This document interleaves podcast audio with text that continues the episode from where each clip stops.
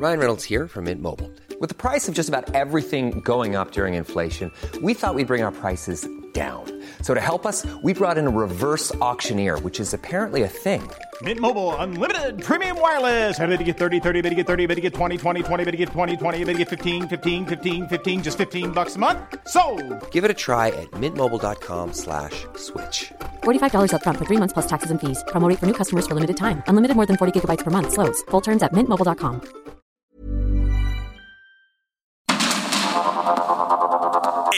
Media Group presenta Sergio Sarmiento y Lupita Juárez. Información veraz y oportuna con un toque personal y humano.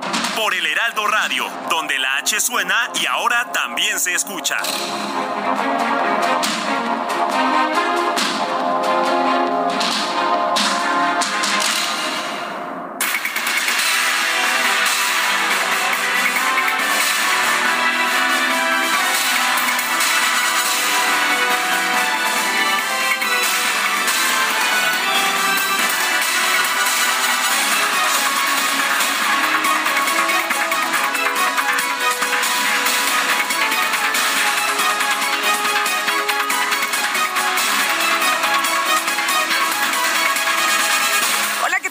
Saludarles. Muy buenos días. Bienvenidos a la información en este lunes, que ya es 26 de diciembre del 2022, que es el último lunes de este año, ¿verdad?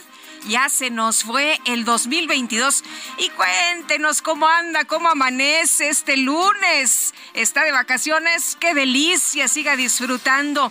Está chambeando, qué bueno que nos acompaña también nosotros aquí dándole al final de este año que ha tenido de todo, ¿no? Que ha tenido pues eh, muchas cosas muy intensas, muy movido. Este año que ya se está terminando, qué frío, qué frío, así nos está despidiendo el 2022 con pues un frío tremendo en distintas partes de la República Mexicana, pero qué tal allá en los Estados Unidos se están congelando la situación muy complicada, van más de 30 personas que han perdido la vida debido a esta onda gélida, pues una eh, situación que no se veía hace más de 40 años, le estaremos dando todos los detalles, nos estaremos enlazando con Juan Guevara hasta Houston para que nos dé toda la información de lo que sucede por allá.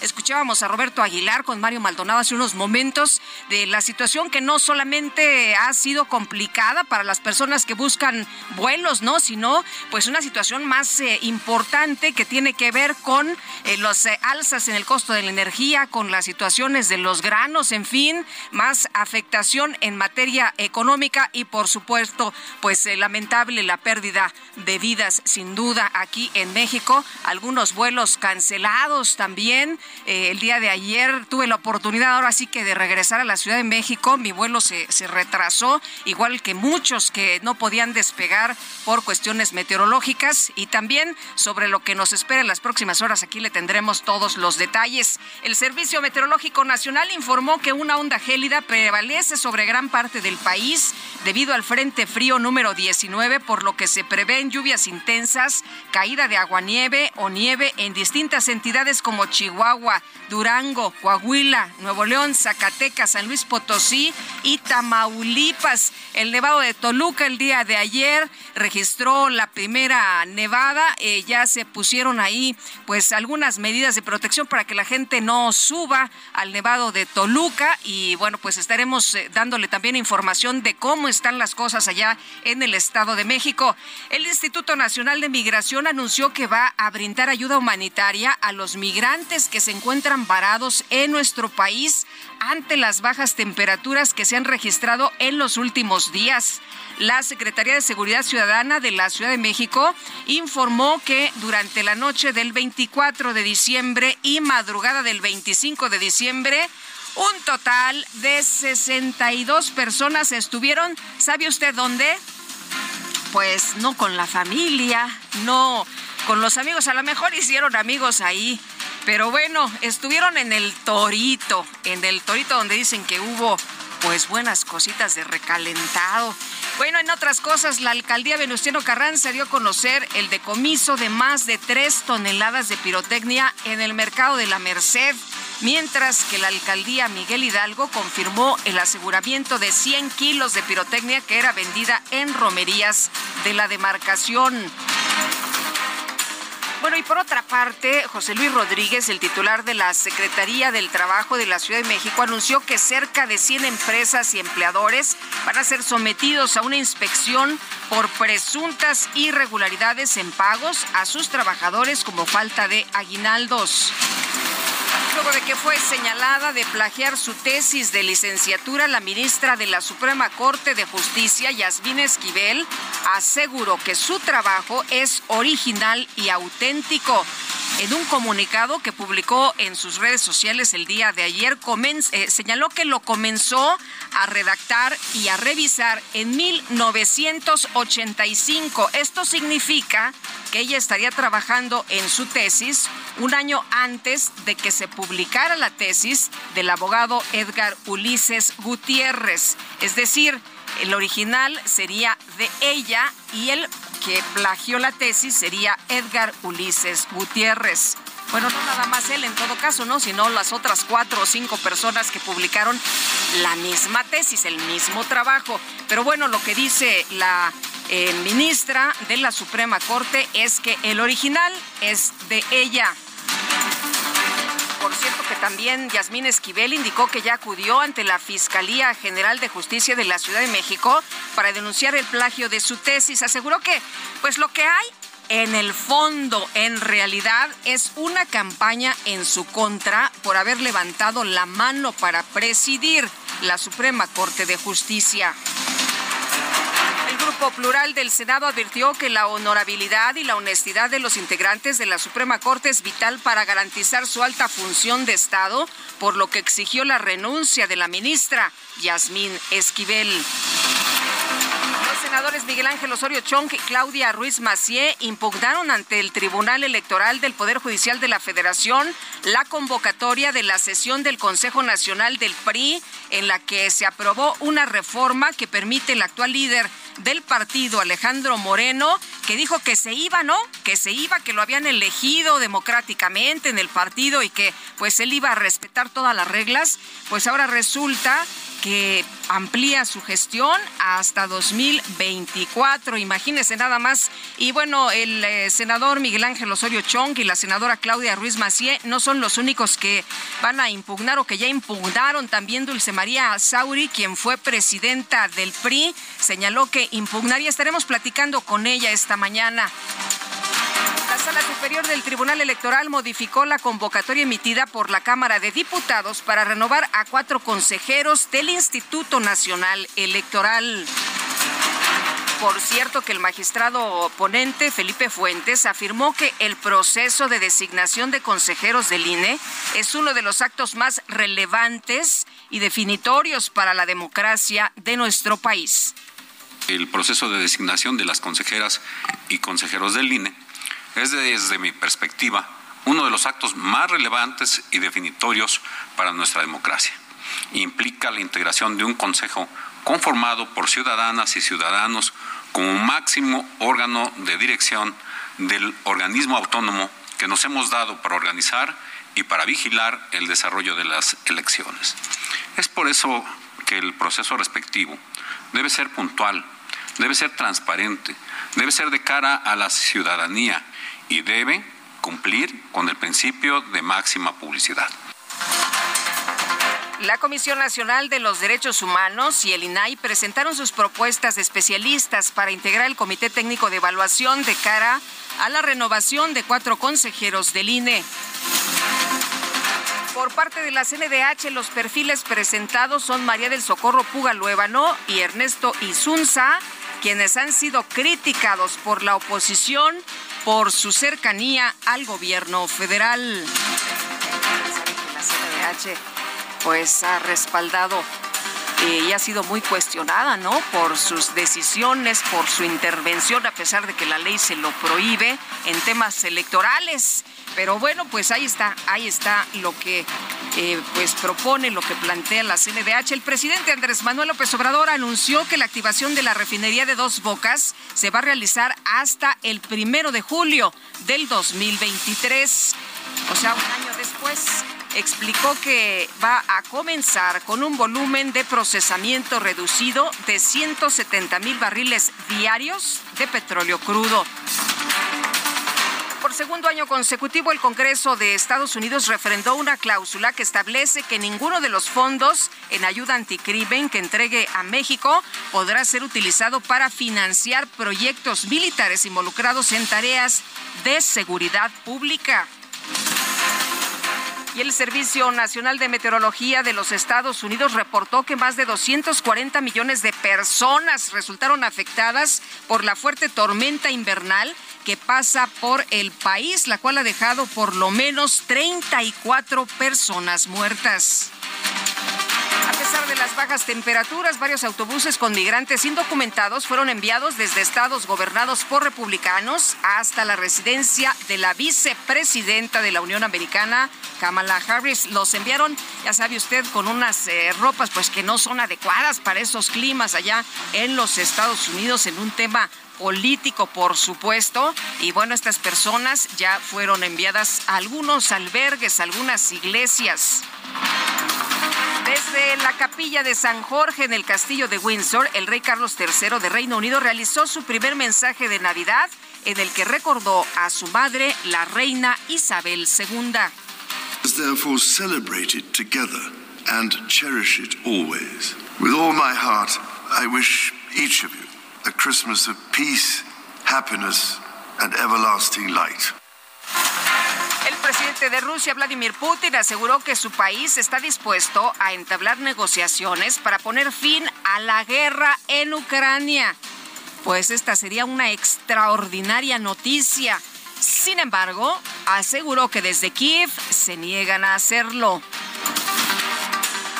Que la responsabilidad ya no es de él, no, él quiere pues entablar, dice, está dispuesto a la negociación, pero pues señala, señala que en Ucrania no quieren acuerdos. El presidente de Argentina, Alberto Fernández, desató una batalla con el máximo Tribunal de Justicia de su país tras rechazar un fallo que le ordena otorgar mayores fondos a la ciudad de Buenos Aires, gobernada por la oposición. No le digo, todo es político todo es eh, en favor de unos y en contra de otros, o en contra de otros y en favor de algunos, como usted lo vea.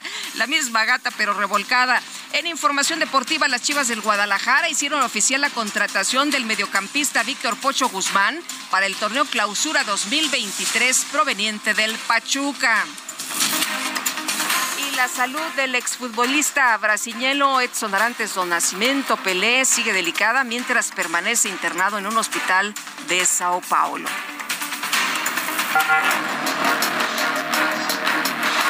Las destacadas de El Heraldo de México.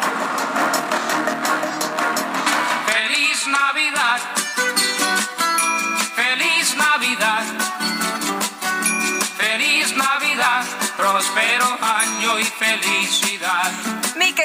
González, ¿cómo estás? Muy buenos días. Yo hacía todo el equipo en la playa, tomando el sol ahí en la arena, ¿no? Eh, alejándose de los frentes fríos.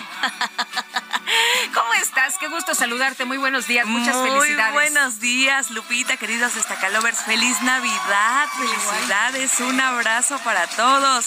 Pues sí nos gustaría estar descansando, pero la verdad es que hay muchísima información. Entonces la noticia no este descansa. 2022, qué intenso, ¿eh? Está Qué termina- intenso terminando fuerte y al parecer vamos a iniciar el 2023 también.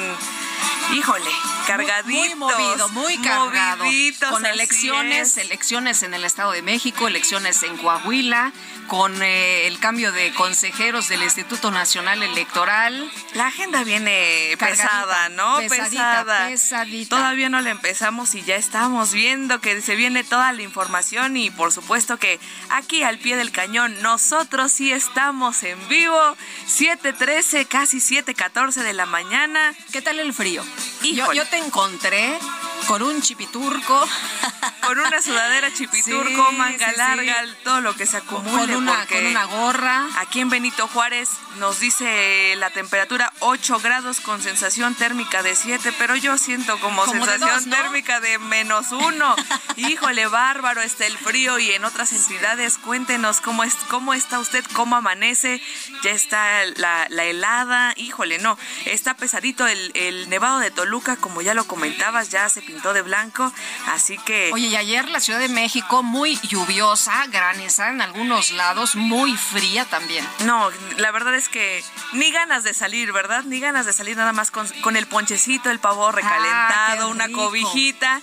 Híjole, muy, muy, muy a gusto, pero con toda la actitud de este lunes para arrancar esta semana que vamos a estar todos los días, recuerde, de lunes a viernes de 7 días de la mañana, completamente en vivo y pues mucha información. Así que DJ Kike, con las destacadas del Heraldo de México. En primera plana, Fondo 2023 dan 10% más a estados para seguridad. Para el próximo año, las entidades recibirán más de 8.700 millones de pesos del Fondo de Aportaciones para la Seguridad Pública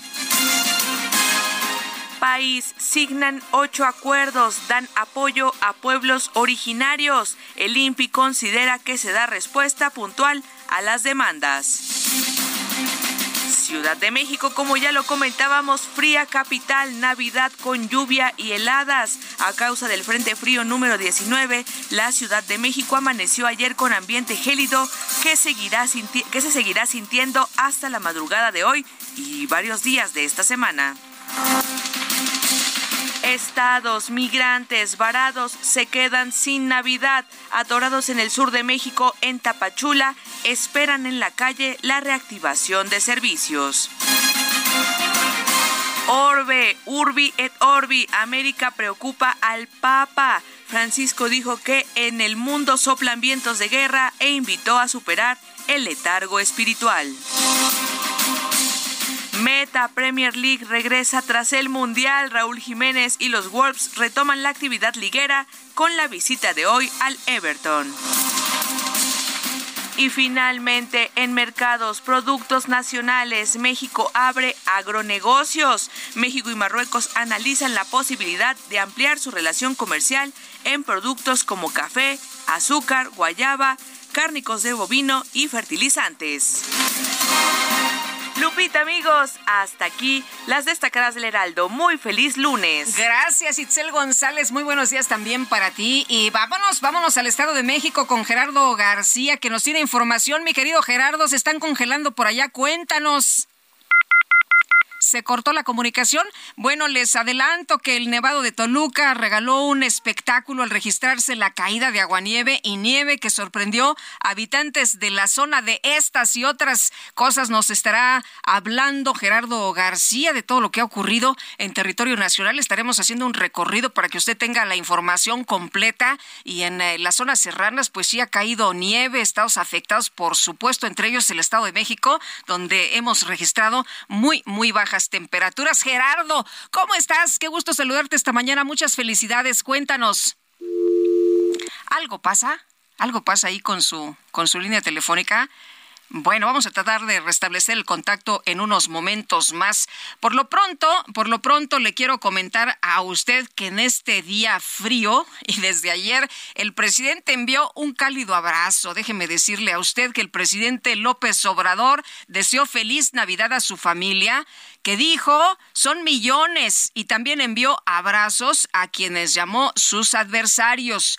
Mi familia son millones de mexicanos, mujeres y hombres que quiero mucho y que me siento muy querido también, muy correspondido y a todos miren, abrazos y también a mis adversarios. Estaba en esta fotografía, pues en este video, ¿no? En este video que, que hizo eh, y bueno, después retomaron en una fotografía eh, diferentes eh, periódicos, está el el presidente, están por ahí eh, algunos eh, eh, indígenas con el niño y representando a un nacimiento y está su esposa Beatriz también quien hizo pues un gesto ahí que llamó mucho la atención cuando el presidente se refiere a los adversarios no odiar, queremos, eh, podemos tener diferencias y darnos trato de adversarios a vencer, no de enemigos a destruir. Y ahí es cuando no hizo el gesto la esposa del presidente, ¿no? Sino todos los que lo escuchamos. Pero bueno, dice no de enemigos a destruir, hay que querernos, el amor por encima de todo, agregó el presidente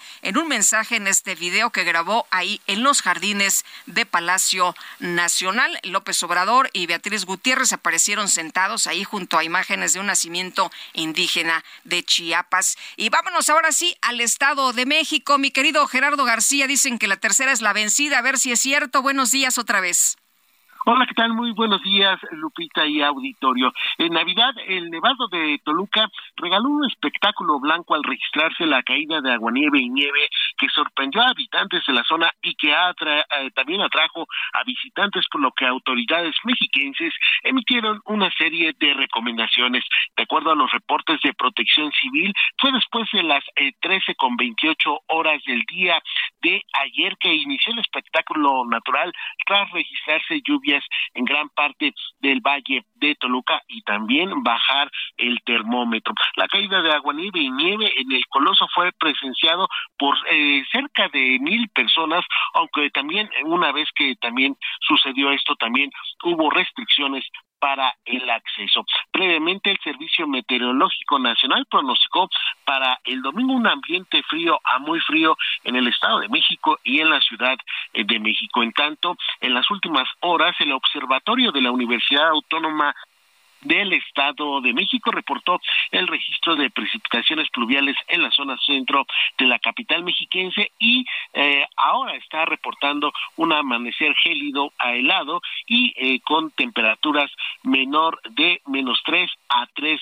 grados. Además, también tras pintarse de blanco este eh, la Coordinación de Protección Civil emitió una serie de recomendaciones a los visitantes al Coloso, en donde recordó que su acceso está sujeto a las condiciones eh, climatológicas que se presentan durante la época invernal, pero también a las disposiciones de las autoridades. Entre estas recomendaciones está no caminar fuera de los senderos establecidos sobre nieve, riscos o terrenos desconocidos. También usar ropa y calzado adecuado, impermeable y térmico, así como seguir las instrucciones del de, eh, personal de de seguridad. Ah, por su parte, el Servicio de Urgencias del Estado de México recordó que mantiene la atención médica y de rescate para todos los visitantes como parte del operativo de Nevado de Toluca. Y es que también hay que recordar que en las últimas semanas también se ha tenido que rescatar a personas que se han extraviado en los alrededores de este coloso el reporte desde el Estado de México. Oye, Gerardo, y es que todo el mundo se emociona, ¿no? Cuando cae la nieve y todo el mundo quiere ir al, al nevado. Así es, precisamente el cierre también, algunas de las recomendaciones también es que eh, cuando hay eh, este espectáculo, el cierre y la salida debe ser a las 15 horas o antes. Y entonces eh, se tiene que seguir estas indicaciones también por parte del personal de seguridad, dado las condiciones que se están reportando de bajas temperaturas de menos 3 a 3 grados, el espectáculo continúa en el Nevado de Toluca y entonces el día de hoy también se espera que haya arribo a este coloso. Sin embargo, deben de seguir las recomendaciones porque también como lo comentamos en las últimas semanas han tenido que llevar a cabo los cuerpos de seguridad y emergencia el rescate de algunas personas que se han extraviado por no seguir las indicaciones. Mi querido Gerardo, ¿cómo está la temperatura a esta hora? ¿Cómo se siente? No, pues desde ayer bajó el termómetro y reiterar eh, que eh, se, se está eh, se está pronosticando que hubo una disminución en el termómetro de hasta menos tres grados y tres la, la, la, la, temperatura mínima y se ha dejado sentir la baja temperatura el ambiente gélido aquí en el valle de, de Toluca. Pues ya todo mundo sacamos más cobijas, ¿no? Así es, ya eh, estamos acostumbrados en el Valle de Toluca, sin embargo, este espectáculo natural y el descenso del termómetro, pues sí, también ha causado ahí también sorpresa entre propios y extraños sobre estas condiciones climatológicas. Muy bien, Gerardo, muchas gracias, muy buenos días. Muy buenos días. Un abrazo. Y la temperatura en estos momentos, un grado, es lo que registra el termómetro allá en Toluca del Lerdo, en el Estado de México. Así que tómelo en cuenta. Y vamos a escuchar en la música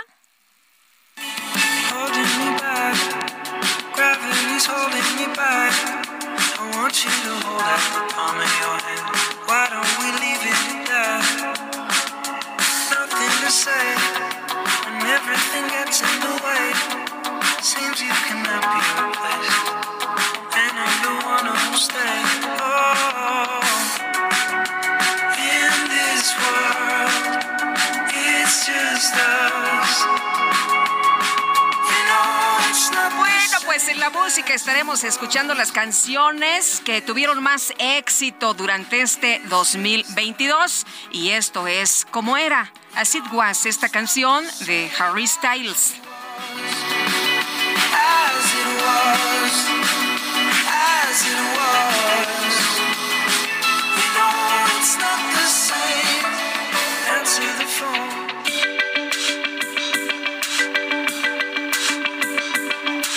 Sergio Sarmiento y Lupita Juárez quieren conocer tu opinión, tus comentarios o simplemente envía un saludo para hacer más cálida esta mañana.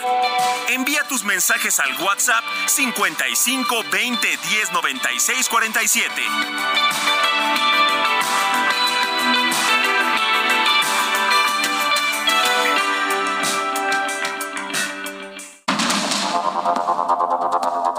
Continuamos con Sergio Sarmiento y Lupita Juárez por el Heraldo Radio.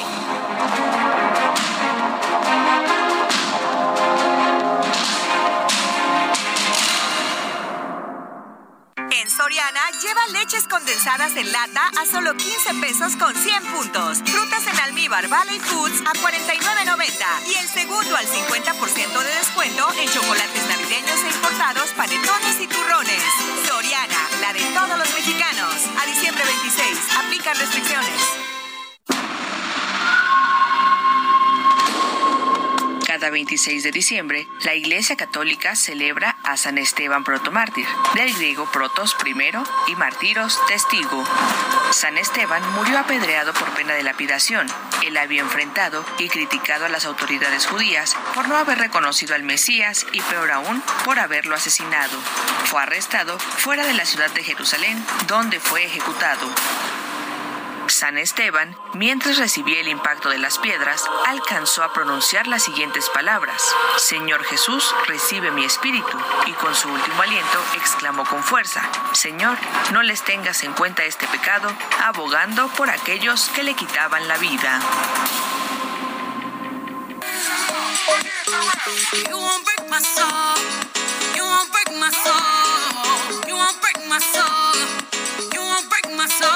telling everybody, everybody, everybody, everybody. Now I just fell in love, I just quit my job. I'm gonna find drive, damn, they work me so damn hard.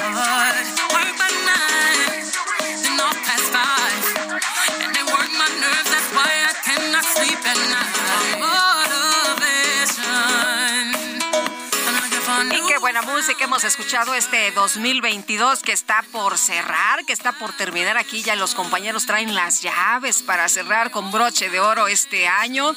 Y esto se llama Break My Soul, es de Beyoncé. Y este, pues, eh, forma parte, este tema forma parte de un álbum de los más ambiciosos, como lo ha llamado la misma Beyoncé. Es una canción de esta gran cantante y compositora estadounidense. Fue lanzado en junio de 2022. Y bueno, pues no romperás mi alma, aparte de lo que nos canta Beyoncé esta mañana.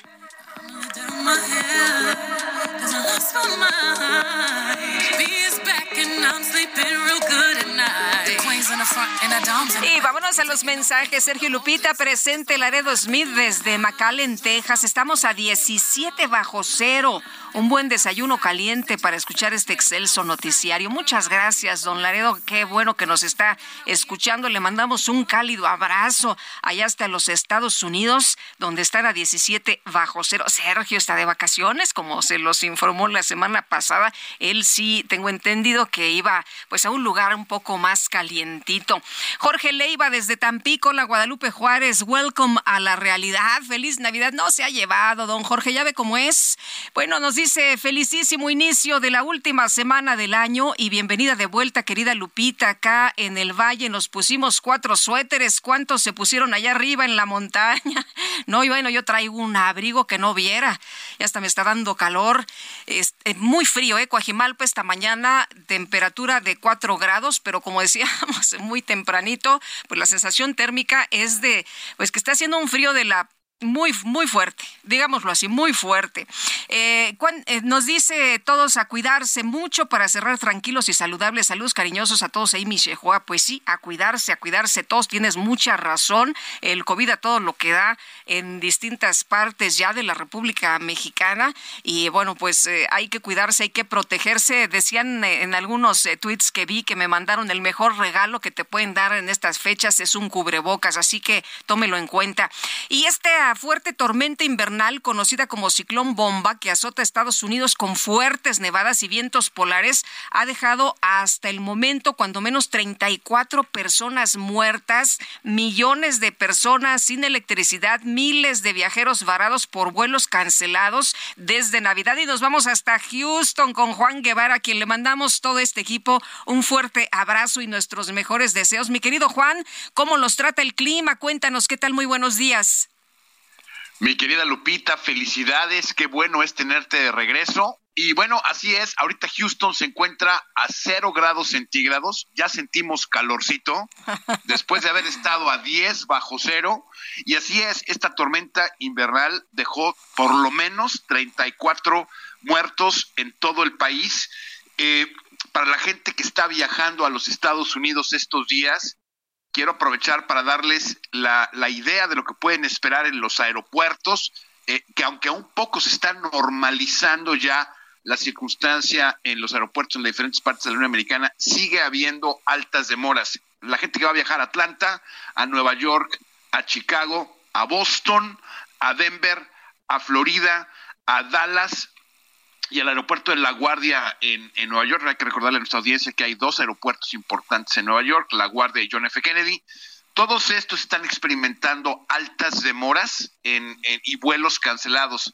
Hasta el día de ayer habíamos tenido 15 mil vuelos cancelados o demorados en toda la Unión Americana.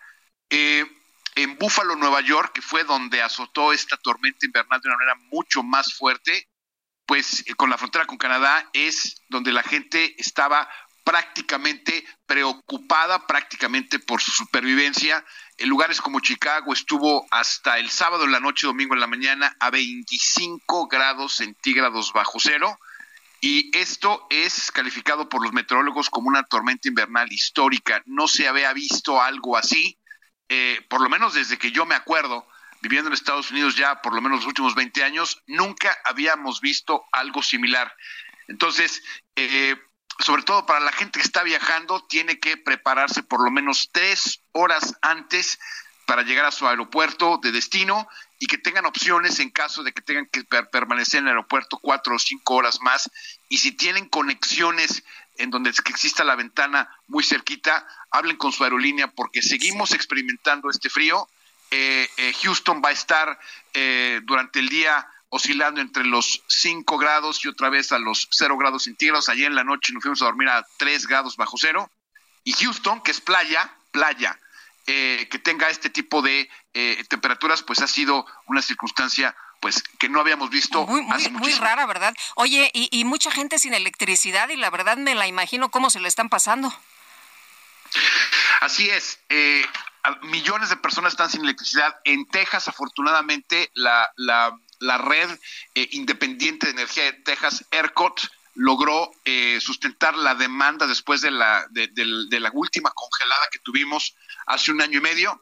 Eh, logró la demanda, pero hay lugares en donde, pues obviamente la red eléctrica no aguantó. Hay que recordarle a nuestra audiencia que la electricidad en los Estados Unidos es una circunstancia en donde se utilizan mucho para calentar las casas. No hay calentadores de gas sino son calentadores que se conectan a la luz eléctrica y por eso la demanda sube y sube y sube. Eh, y además que aquí las casas son de palitos, no son como en Adobe en México, en donde hasta cierto punto pueden ser un poco más térmicas. Aquí se te acaba la electricidad y en una hora estás dentro de la casa a 10 o 12 grados centígrados. Entonces, simplemente pilas a la gente que viaje. Sí, y, bueno, veía informaciones en el sentido de que eh, si, si, sales, la gente que está trabajando afuera o la gente que salga eh, tiene peligro de congelación en tan solo unos minutos. Es correcto. Si están en el norte del país, está pidiendo que la gente no salga. Servicios de mensajería, todos los que quieras, están obviamente anunciando que están eh, demorando muchos de los de las entregas de estas fechas precisamente porque los choferes no pueden salir o hay un problema de que pues en Chicago nos reportaba nuestro equipo que hay estatuas de hielo literal de dos metros de alto por los vientos que entran en el lago Michigan. Es decir, ha sido una circunstancia bastante, bastante sui generis y, seguimos todavía los próximos días, lo que va a ser lunes, martes, todavía veremos un poquito más de este clima. Las temperaturas empiezan a normalizar, empieza a ser ya calorcito en Houston, en partes de la Unión Americana cuando estemos ya arriba de los 10 grados centígrados. Oye, y, también llamaba mucho la atención que en Miami, ¿no? Se estaba eh, cayendo estas eh, iguanas que están, eh, que, se congelan, que entran en letargo y le pedían a la gente, oye, vas a ver un montón de iguanas que se caen, que parecieran de estar muertas, pero entran en una fase de letargo, no hay que enterrarlas, no hay que tirarlas a la basura. cuando haga un poquito más de calor, ellas solitas van a, recuperarse. Se reviven solitas, están en, exactamente, están en estado de hibernación y son cosas que no hemos visto nunca. Eh, eh, es decir, así como en Miami la temperatura promedio durante los 12 meses del año es 23, 24 grados centígrados, cuando Miami llega a cero grados bajo, a cero grados o a uno o dos grados bajo cero, pues es prácticamente eh, inédito. Entonces, eh, pero lo más importante de esto, creo, Lupita, hay que, hay que destacarle a la gente que los aeropuertos de entrada, es decir, los puertos de entrada a la Unión Americana como Dallas, como Houston, como Atlanta, como Chicago, como Nueva York, eh, Los Ángeles, están saturados de viajeros en este momento. Así que hay que tener mucho cuidado. Pilas con la gente que está viajando. Pues para todos nuestros eh, amigos que nos están escuchando, ahí está la información. Mi querido Juan, te mandamos un gran abrazo y nuestros mejores deseos. Muchas felicidades.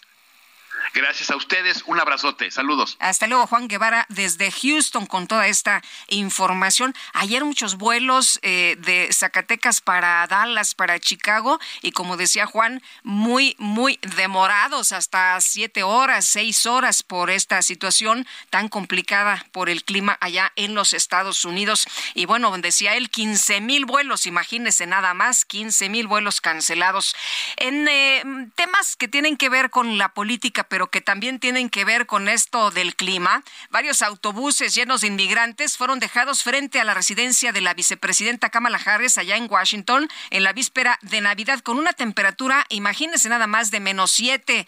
Este, pues, eh, fin de semana, los primeros dos autobuses fueron llevados a refugios locales, según un funcionario del gobierno. Más autobuses llegaron frente a la residencia de la vicepresidenta más tarde, este sábado por la noche. Y bueno, se vio cómo se dejaban a los migrantes, algunos vestían solo camisetita, imagínense nada más en medio de este clima tan helado, les dieron cobijas, los subieron a otro autobús que iba a una iglesia local, pues así, utilizando a los migrantes, utilizando esta necesidad, esta situación allá eh, de los eh, Estados Unidos en eh, cuestiones políticas, como siempre, ya sabe usted cómo son los políticos y por lo pronto, pues no les importó, ahí le dejaron a Kamala Harris, a los migrantes frente a su casa, sí, frente a la casa de la vicepresidenta de los Estados Unidos. Son las 7 de la mañana ya con 42 minutos.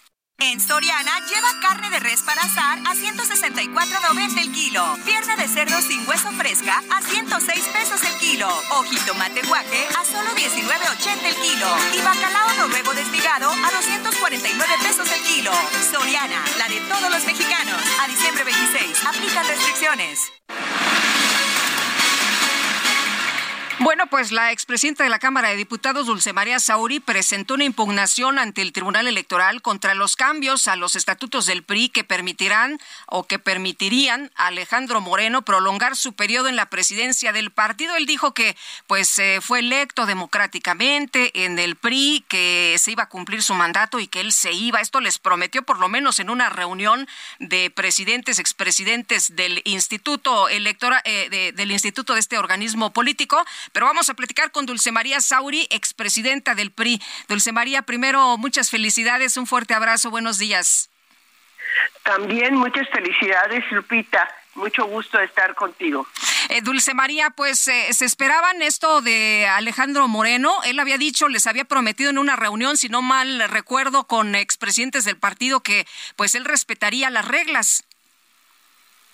Ah, hay una cuestión, Lupita. Yo interpuse una impugnación eh, contra los actos del Consejo Político Nacional, las resoluciones de la sesión extraordinaria que tuvo el pasado día 19 ante eh, la Comisión de Justicia Partidaria del de, eh, PRI, porque es la primera instancia cuando se impugna un acto del propio partido, existe la Comisión de Justicia Partidaria que debe analizarla. Si la Comisión de Justicia Partidaria eh, considera que es inválida mi, mi, es inválido mi planteamiento, entonces pasa a una segunda instancia y en ese caso será el Instituto Nacional Electoral, porque es el INE el que tiene que validar las reformas estatutarias que el PRI realizó y, y en ese caso solamente hasta que pasa del INE, es decir, son publicadas en el diario oficial de la Federación, entonces se puede impugnar ante el Tribunal Electoral del Poder Judicial de la Federación. Todo esto es un recurso que se llama de protección de derechos políticos del militante, que está contemplado en la legislación electoral. Te hago toda esta eh, en esta eh, eh, contexto, sí, complicada, complicada relación para decirte que este es un tema que cala profundamente en la institucionalidad del PRI porque se trata de un, de un Consejo Nacional extraordinario que se convocó para reformar estatutos y otros cuatro reglamentos del PRI. Pero el propio estatuto del PRI, que es, vamos a decir, su eh, eh, norma más importante que rige su vida interna, señala que solo puede ser reformado en la Asamblea General que se celebra una vez cada cuatro años. La última fue en 2021 y no se tocaron los estatutos, salvo que concurran tres situaciones. Uno, que haya una urgencia justificada. Dos, que haya un mandato judicial, es decir, que haya una resolución que hayan tomado el Tribunal Electoral y que obligue al PRI a modificar alguna parte de sus estatutos. O tres, porque haya habido una reforma electoral. Y obviamente la, la primera, en la exposición de motivos, no hay ninguna justificación de hacer en vísperas de Navidad una sesión extraordinaria del Consejo Nacional para reformar estatutos. La segunda, no hay mandato del Tribunal Electoral del Poder Judicial de la Federación hace algunos meses hubo una sesión extraordinaria porque el INE ordenó modificar la parte relativa a violencia política contra las mujeres en los estatutos del PRI y así se hizo. Y la tercera, mucho menos, porque no hay reforma electoral, apenas se está discutiendo, por cierto, con una posición muy firme en contra por parte de los grupos parlamentarios del PRI, la reforma electoral del presidente López Obrador, esa que fue al Senado de la República. Ni siquiera se ha publicado la reforma. Entonces, ¿a qué se refiere una sesión extraordinaria para armonizar eh, las normas del PRI a una reforma electoral que no ni siquiera ha nacido? Oye, Dulce María, pero entonces Alejandro Moreno les quiere dar madruguete o ya les dio? A ver, yo diría que el mal viene desde, desde el 2020, cuando en agosto de ese año, en plena pandemia, se aplicó una reforma estatutaria en condiciones muy parecidas a las actuales y que no tuvimos la capacidad política de reaccionar frente a ella.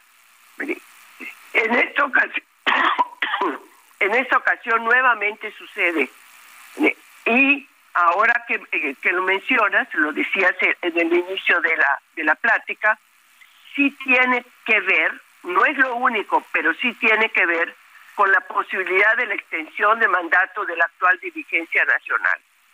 Porque el artículo que fue tocado en agosto de 2020 señalaba la posibilidad de prolongar por tres meses la gestión de la dirigencia nacional pero resulta que la única explicación que me puedo dar es la posibilidad de que cuaje la reforma del presidente López Obrador, que la fecha de las elecciones no sería, eh, el proceso electoral, perdón, no empezaría en septiembre, sino hasta noviembre. Entonces la previsión de tres meses ya no le daría a la dirigencia actual para poder prolongarse en su mandato. Por eso lo cambia a 90 días hábiles. Y al ser 90 días hábiles, son cuatro meses y medio, que sería prácticamente a finales de diciembre del año próximo, de lleno en la organización del proceso electoral y por tanto la dirigencia nacional se prolongaría hasta septiembre de 2024. Esto, ¿qué, qué, qué significa? Que, que una dirigencia que está programada para durar cuatro años duraría 20% más, cinco años.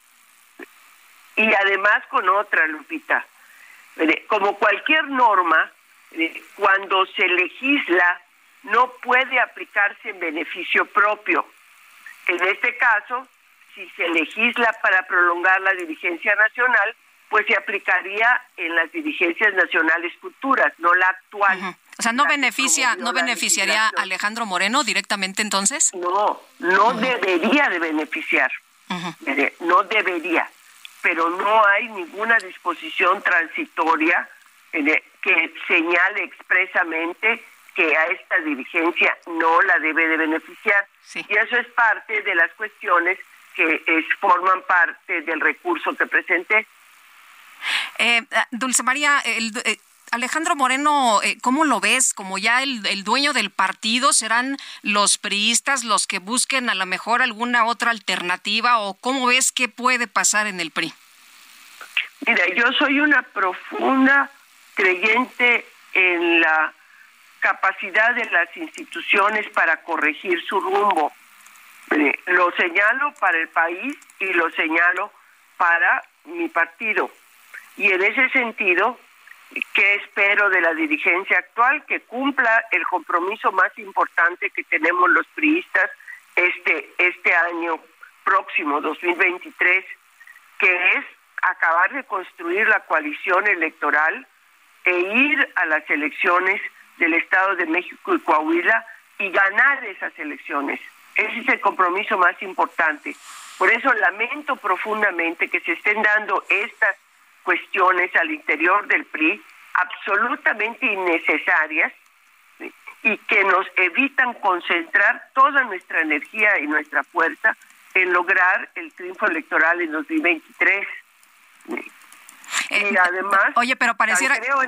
No, dime, dime. Sí, te digo, tan creo en las instituciones que puse este, este recurso de información. Eh, Dulce María Morena se está relamiendo ya los bigotes, ¿no? Con las elecciones del, del año que, que viene. Eh, está viendo, primero, que, que van avanzando y segundo, que la oposición, pues está, está muy mal, está muy dividida. Mira, yo no pondría que la oposición está muy mal y muy dividida.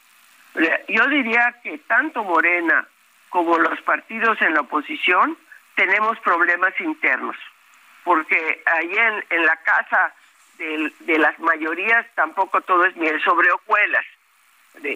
pero lo que sí tengo muy claro es que para el PRI en especial, las elecciones de 2023 del Estado de México y Coahuila son cruciales. Por eso me sorprende mucho y al mismo tiempo reclamo lo innecesario de estas reformas estatutarias cuando todo el esfuerzo tenía que estar concentrado en ganar las elecciones. No hay otra, no hay otra cosa más importante. Muy bien, pues eh, Dulce María, muchas gracias como siempre por tomar nuestra llamada. Te mando un fuerte abrazo y que te recuperes. Ah, muchas gracias, igualmente. Hasta, luego. Hasta luego. Dulce María Sauri, expresidenta del PRI. Son las 7 ya con 54 minutos. En Soriana, esta Navidad lo damos todo. Aprovecha hasta un 50% de descuento en toda la juguetería y montables. Y además, 70% de descuento en todos los artículos navideños. Sí, 70% de descuento en artículos navideños. Soriana, la de todos los mexicanos. A diciembre 26, excepto pinos naturales y nochebuenas. Aplican restricciones. Nosotros queremos escuchar sus saludos, opiniones y comentarios. Mándenos una nota de voz a nuestro WhatsApp 55 2010 96 47. Regresamos.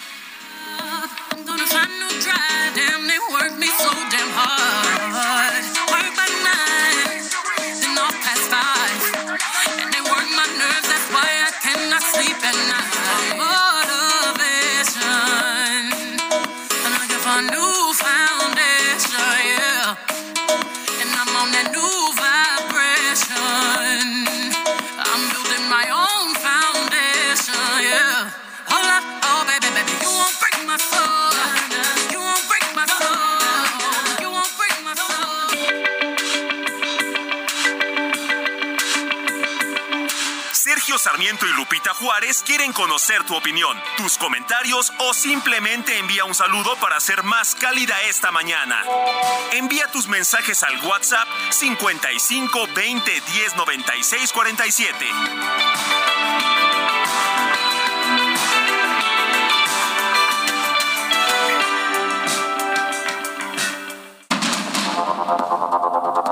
Continuamos con Sergio Sarmiento y Lupita Juárez por el Heraldo Radio.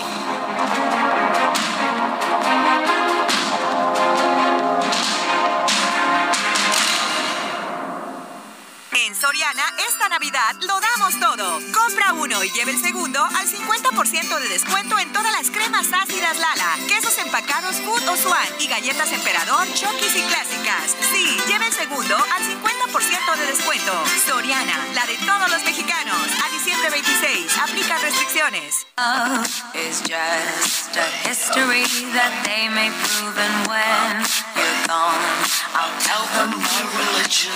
when punctures come to kill the king upon his throne. I'm ready for their stones. I'll dance, dance, dance with my hands, hands, hands above my head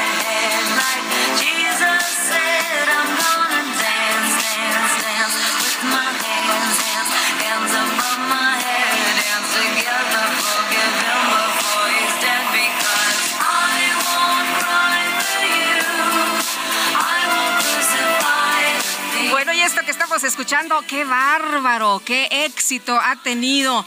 Me parece que más que cuando salió esto se llama Bloody Mary, es de Lady Gaga de su álbum eh, Born This Way y déjeme decirle que pues eh, hay una serie muy famosa de Netflix que es eh, acá en México la conocemos como Merlina, ¿no? Wednesday y que ha tenido un éxito extraordinario e incluso se ha hecho viral este baile de la protagonista de esta serie y bueno pues hasta Lady Gaga ha hecho por ahí un TikTok donde baila como Wednesday.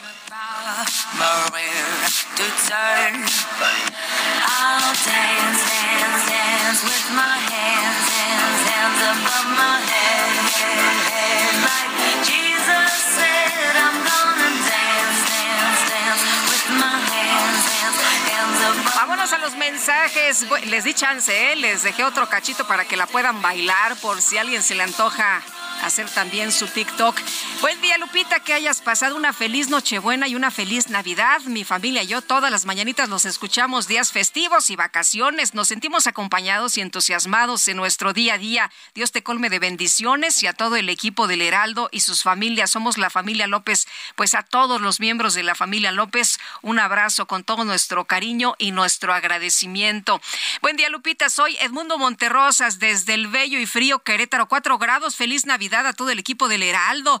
Pues un abrazo también a don Edmundo y muchos saludos a todos nuestros cuates allá en Querétaro. Qué bonito es Querétaro, me encanta. Saludos, Lupita, y merecidas vacaciones a Sergio. Soy su radioescucha con sentido Jesús Díaz de Azcapotzalco y le envío mis felicitaciones y un abrazo a mi hermano Juan Antonio, que seguramente está escuchando porque este también es su noticiario favorito desde que estaban en otra estación y hoy es su cumpleaños. Tápense que hace mucho frijolito bayo. Pues sí, efectivamente hace mucho frío y un abrazo cálido a don Juan Antonio, que cumple años esta mañana. Son las ocho ya con cuatro minutos. En Soriana, 3x2 en vinos espumosos y en marcas Chivas, Absolute, Passport, Bacardí, Patrón y Cazadores, excepto Moe. Todos los 12 packs de cerveza, 99 pesos con 200 puntos, excepto artesanal. Y 4x3 en Botanas Barcel. Soriana, la de todos los mexicanos. A diciembre 26, aplican restricciones, evita el exceso. El pronóstico del tiempo con Sergio Sarmiento y Lupita Juárez.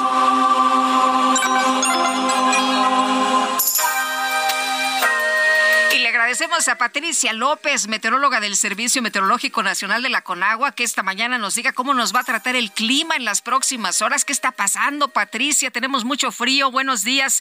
Ya sabemos que es invierno, pero pues pareciera que esto es inusual, estos fríos en distintas partes del mundo. Hola, ¿qué tal? Sí, eh, Lupita, como bien lo comentas, continuará el frío aquí en el territorio nacional. Eh, te comento rápidamente que el Frente Frío número 19 se mantendrá estacionario sobre el occidente del Mar Caribe e interaccionará con un canal de baja presión sobre el occidente del Golfo de México y el sureste del país, lo cual ocasionará lluvias puntuales muy fuertes en Veracruz y Quintana Roo, así como chubascos con alguna lluvia puntual fuerte sobre las regiones mencionadas. Eh, se espera también alguna precipitación sobre los estados de la península de Yucatán, eh, mientras que la masa de aire ártica asociada a este frente número 19 eh, comenzará a modificar sus características térmicas y también disminuirá el evento de norte en el transcurso del día en el litoral de Veracruz, en la península de Yucatán y en el Golfo de Tehuantepec. Sin embargo, sobre los estados de la mesa del norte y la mesa central persistirá ambiente frío, muy frío durante la mañana y noche, además de heladas al amanecer. Aquí en la Ciudad de México se está pronosticando eh, cielo nublado eh, por la mañana y medio nublado en el transcurso de la tarde. Se esperan algunas precipitaciones. En cuanto a la temperatura máxima, estará oscilando entre 17 y 19 grados Celsius. Hoy la mínima fue de 6 grados Celsius aquí en el Aeropuerto Internacional de la Ciudad de México. Para el día de mañana se espera que esté entre unos 4 y 6 grados Celsius. Sin embargo, eh, como bien lo comentas, en zonas altas podrían presentarse temperaturas eh, por debajo de los 0 grados Celsius. Eh, también eh, se están pronosticando temperaturas mínimas de menos 15 a menos 10 grados eh, Celsius con heladas. Esto en zonas montañosas de Chihuahua, Durango, Coahuila y Nuevo León. Se esperan de menos 10 a menos 5 grados Celsius, también con heladas en zonas de Sonora, Tamaulipas, San Luis Potosí, Zacatecas.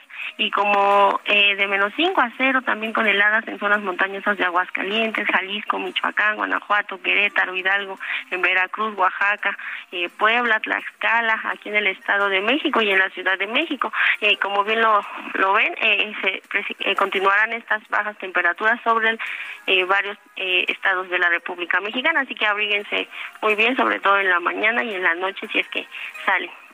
Este es el reporte Lupita, desde el Servicio Meteorológico Nacional. Muy bien, Patricia, muchas gracias. Muy buenos días y muchas felicidades. Sí, igualmente, hasta luego. Hasta luego. Si es que sale, nos advierte Patricia López. Bueno, en otros temas, el colectivo Familias Unidas por Nayarit colocó un árbol de Navidad frente a la Catedral de la Asunción de Tepic. Esto para conmemorar pues eh, esto tan difícil, ¿no? Eh, eh, exigir el regreso de personas desaparecidas y estas fechas muy dolorosas.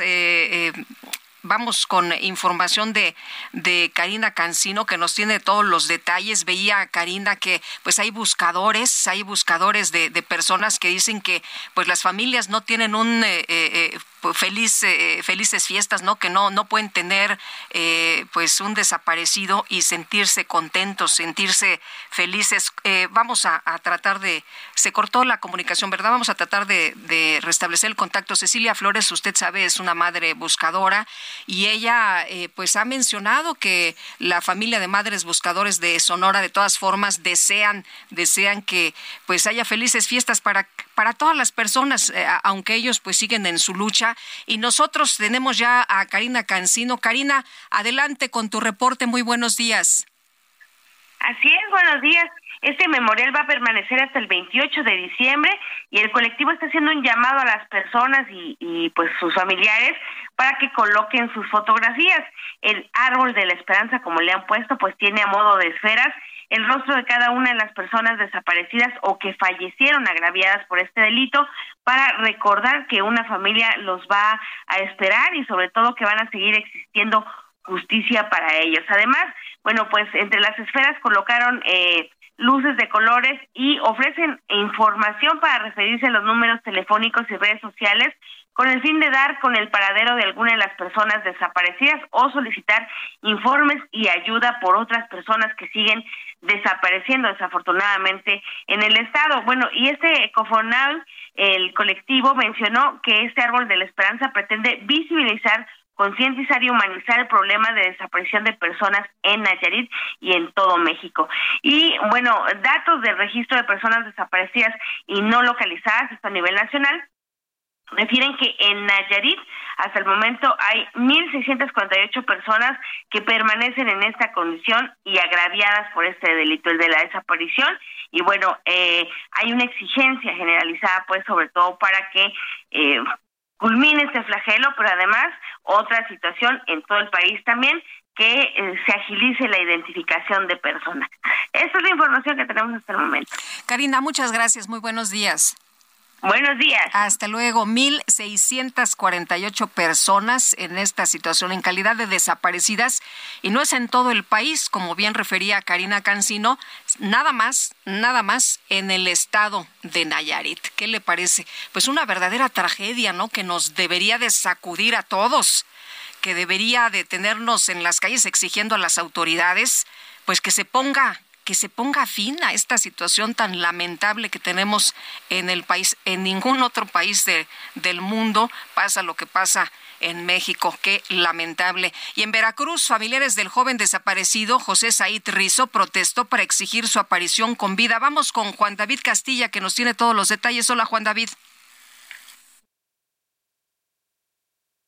Juan David, ¿nos escuchas?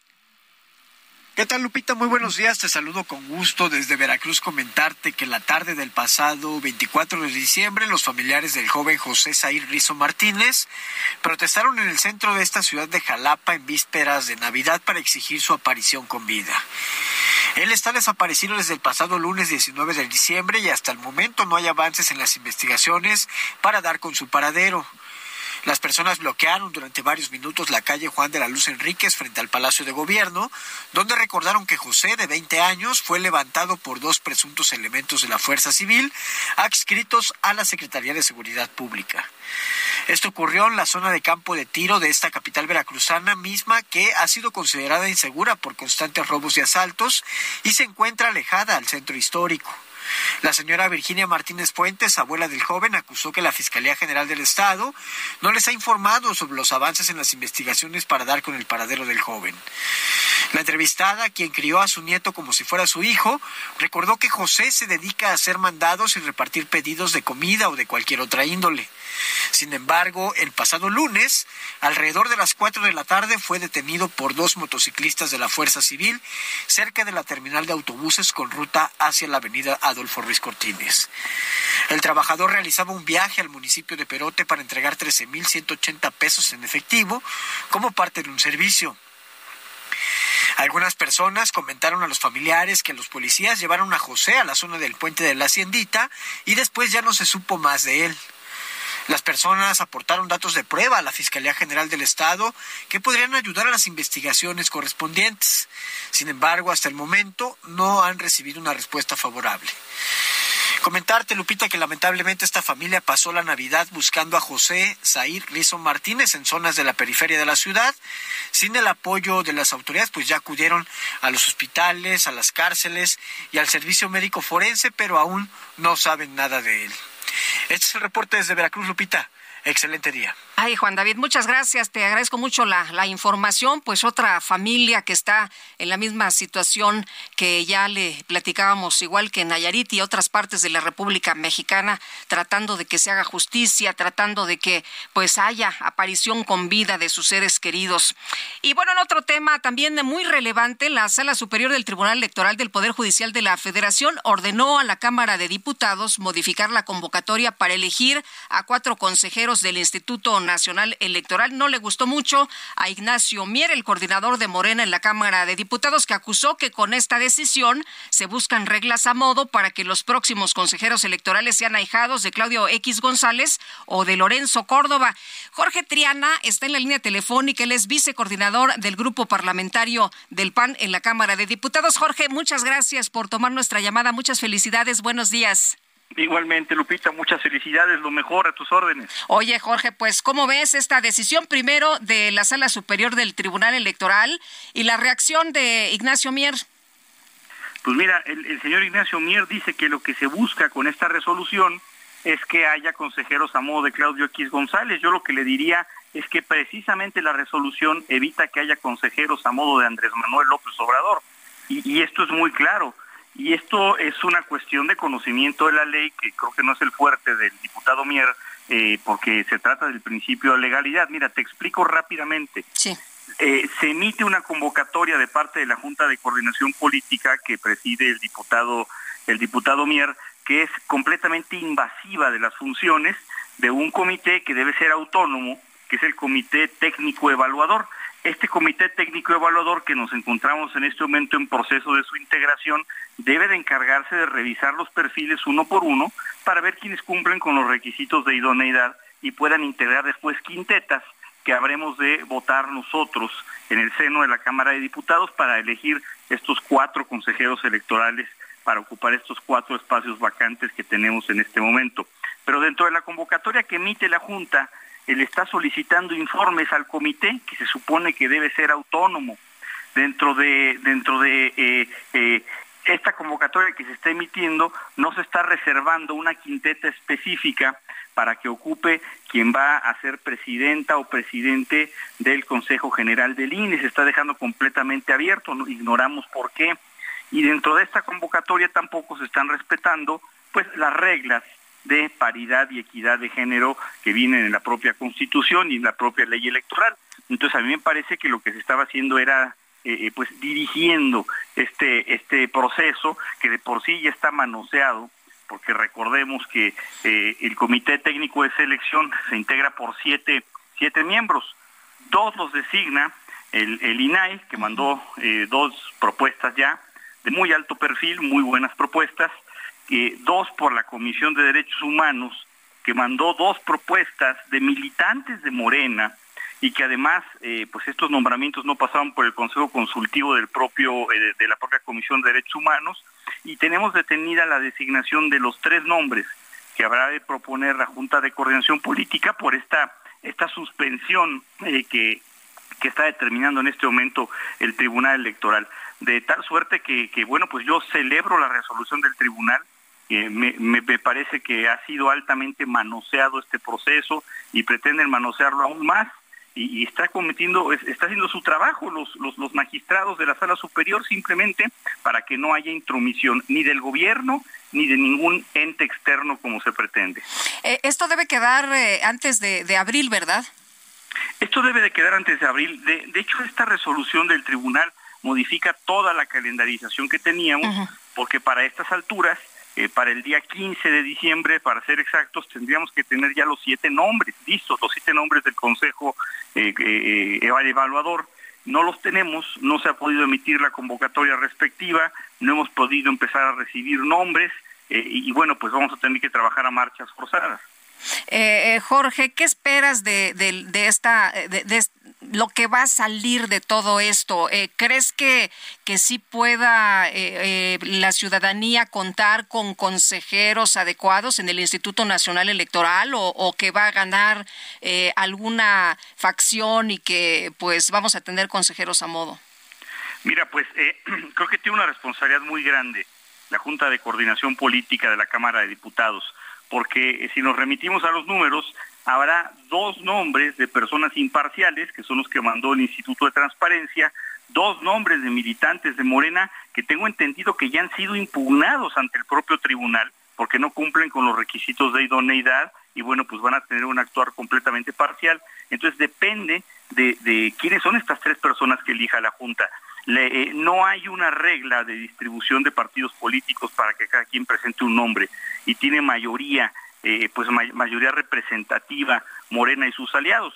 Si, si Morena y sus aliados quieren mayoritear estos tres nombres, se los van a quedar los tres y las votaciones, la aritmética no falla, quedarían 5 a 2 para seleccionar los perfiles. Eh, si, si abren la posibilidad de que haya pues personas no afines al gobierno, no afines a Morena, podemos tener un, una, una, selección de consejeros transparente, con perfiles adecuados y que cumplan su función de que haya piso parejo y de que haya neutralidad en la toma de decisiones. Sí, hay que recordar que pues los nombres al final del día eh, para que se aprueben en la Cámara requieren mayoría calificada, dos terceras partes, lo cual obliga a que se sienten todos los partidos políticos a negociar. Si no pasa el filtro de las dos terceras partes, nos iríamos a un proceso de insaculación sobre cuatro quintetas que armaría este Consejo Evaluador, es decir, una tómbola y ahí cualquier cosa puede pasar. Lo malo es que la tómbola versaría sobre los nombres que armaría este comité técnico, pues eh, eh, eh, esperemos que no, tripulado por militantes de un partido político. Muy bien, pues Jorge, como siempre, aprecio mucho que puedas platicar con nosotros. Te mandamos un abrazo. Buenos días. Buen día, Lupita. Lo mejor, hasta luego. Hasta luego, lo mejor también para ti. Bueno, la renovación de los cuatro asientos en el INE debe darse antes del 3 de abril, cuando concluyen sus periodos Lorenzo Córdoba, que como sabes, el eh, presidente actual del instituto, Ciro Murayama, Adriana Favela y José Roberto Ruiz.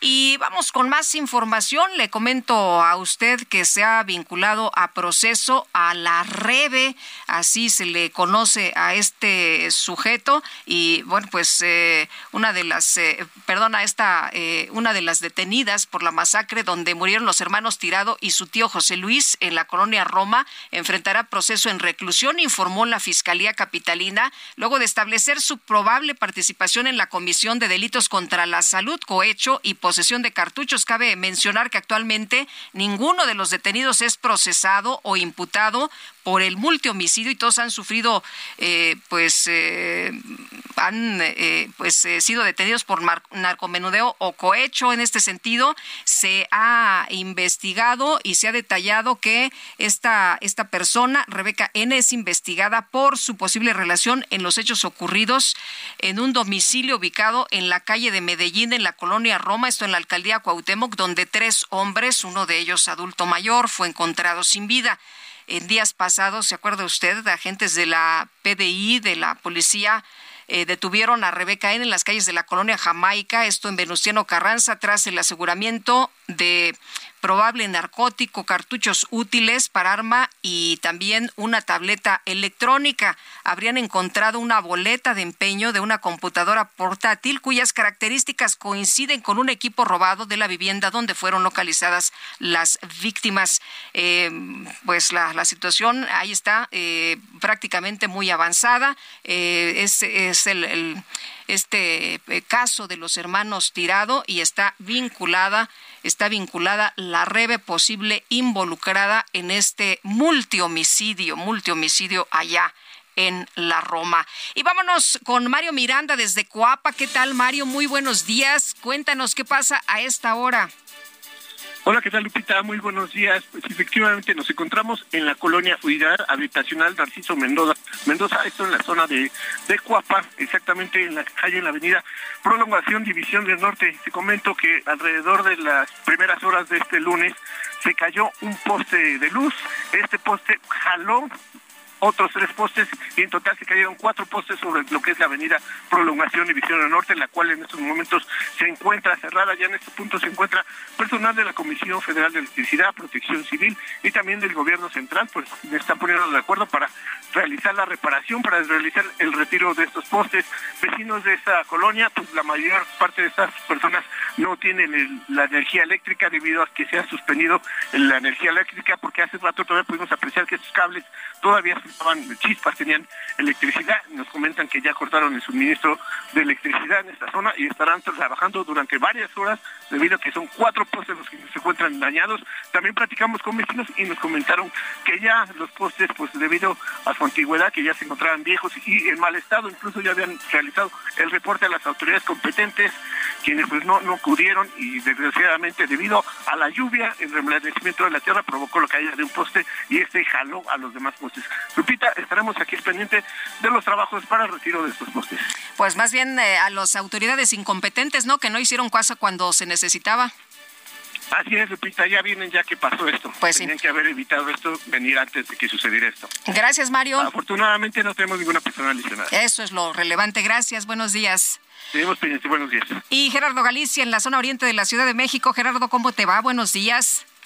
Muy bien, Lupita, excelente mañana y tenemos información para nuestros amigos que van a utilizar el circuito bicentenario en su tramo Boulevard Puerto Aéreo. Van a encontrarse ya con algunos asentamientos llegando a la avenida Oceanía y con dirección a la terminal número uno. El motivo, un tráiler quedó descompuesto por varios minutos, prácticamente había estado atravesado en los carriles laterales. Ya llegó una grúa de la Policía Capitalina, fue orillado, transporta varias toneladas de varilla y por este motivo tenemos rezago para nuestros amigos que dejan entrar la zona norte y se dirigen a la terminal 1 del Aeropuerto Internacional de la Ciudad de México. Habrá que manejar únicamente con paciencia y esperando Avenida Oceanía y donde se ubique este tren estacionado van a poder avanzar de manera más favorable. Y en el sentido opuesto sí tenemos rezago justo en la zona de obras que se ubica llegando a la altura del eje 1 norte. Y por lo pronto, Lupita, el reporte. Muy bien, muchas gracias, Gerardo. Hasta luego. Hasta luego, muy buenos días. Ya son las 8 de la mañana con 24 minutos y nuestro WhatsApp 552010 9647. Regresamos.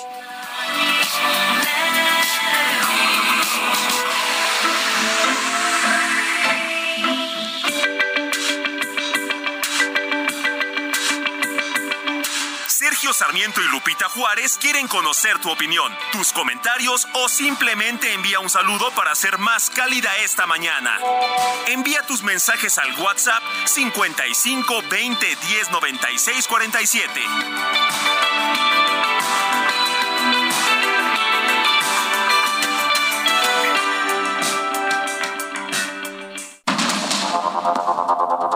Continuamos con Sergio Sarmiento y Lupita Juárez por el Heraldo Radio.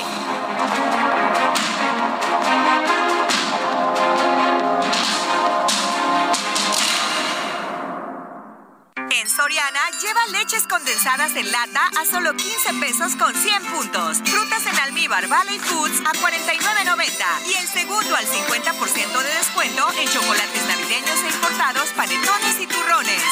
Soriana, la de todos los mexicanos. A diciembre 26, aplican restricciones. Millions of people have lost weight with personalized plans from Noom, like Evan, who can't stand salads and still lost 50 pounds. Salads, generally, for most people, are the easy button, right? For me, that wasn't an option. I never really was a salad guy. That's just not who I am. But Noom worked for me. Get your personalized plan today at Noom.com. Real Noom user compensated to provide their story. In four weeks, the typical Noom user can expect to lose one to two pounds per week. Individual results may vary.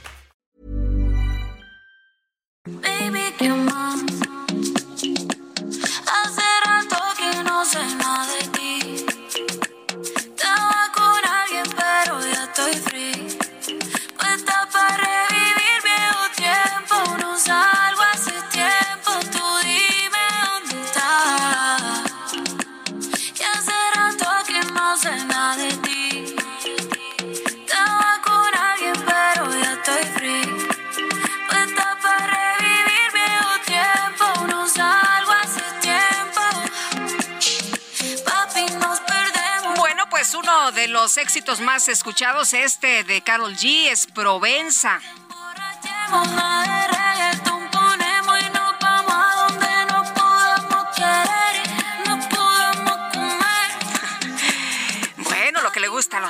¿No? Lo que le gusta a mucha gente, por supuesto. Yo la verdad a veces no le entiendo a las letras, a las que es difícil entenderles, ¿no? Hablan muy cerradito, muy cerradito. Esta fue lanzada por la colombiana como segundo sencillo en 2022 y bueno, pues eh, de lo más, de lo más escuchado, de lo que más le gustó a la audiencia en este 2022.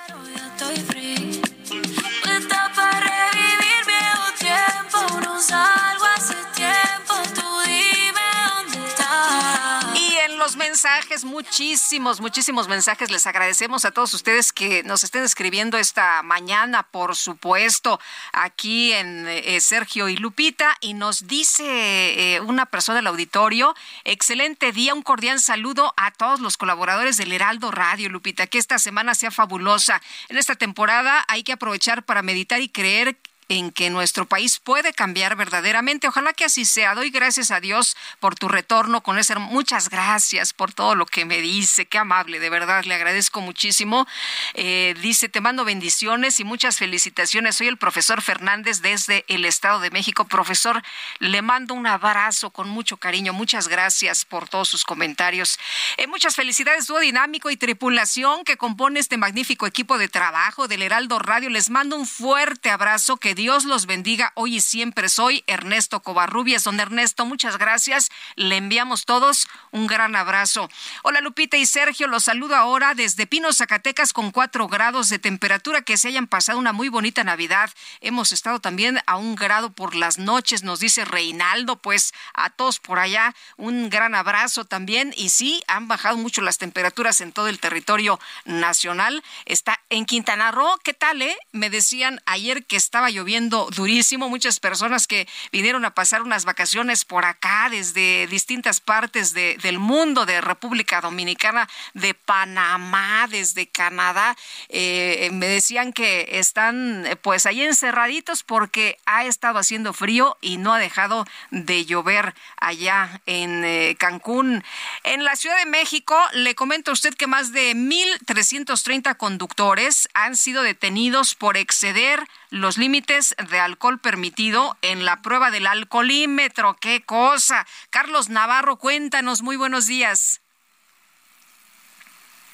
Adelante, Carlos. Buenos días, Lupita. Te saludo con gusto a ti, al auditorio, y te comento que en la Ciudad de México más de 1.330 conductores han sido detenidos por exceder los límites de alcohol permitido en la prueba del alcoholímetro. Personal de la Secretaría de Seguridad Ciudadana Local, adscrito al programa Conduce sin Alcohol, durante el periodo del 1 al 24 de diciembre de 2022, realizó 282.998 pruebas de alcostop y 10.348 más de alcoholemia, que es aire respirado.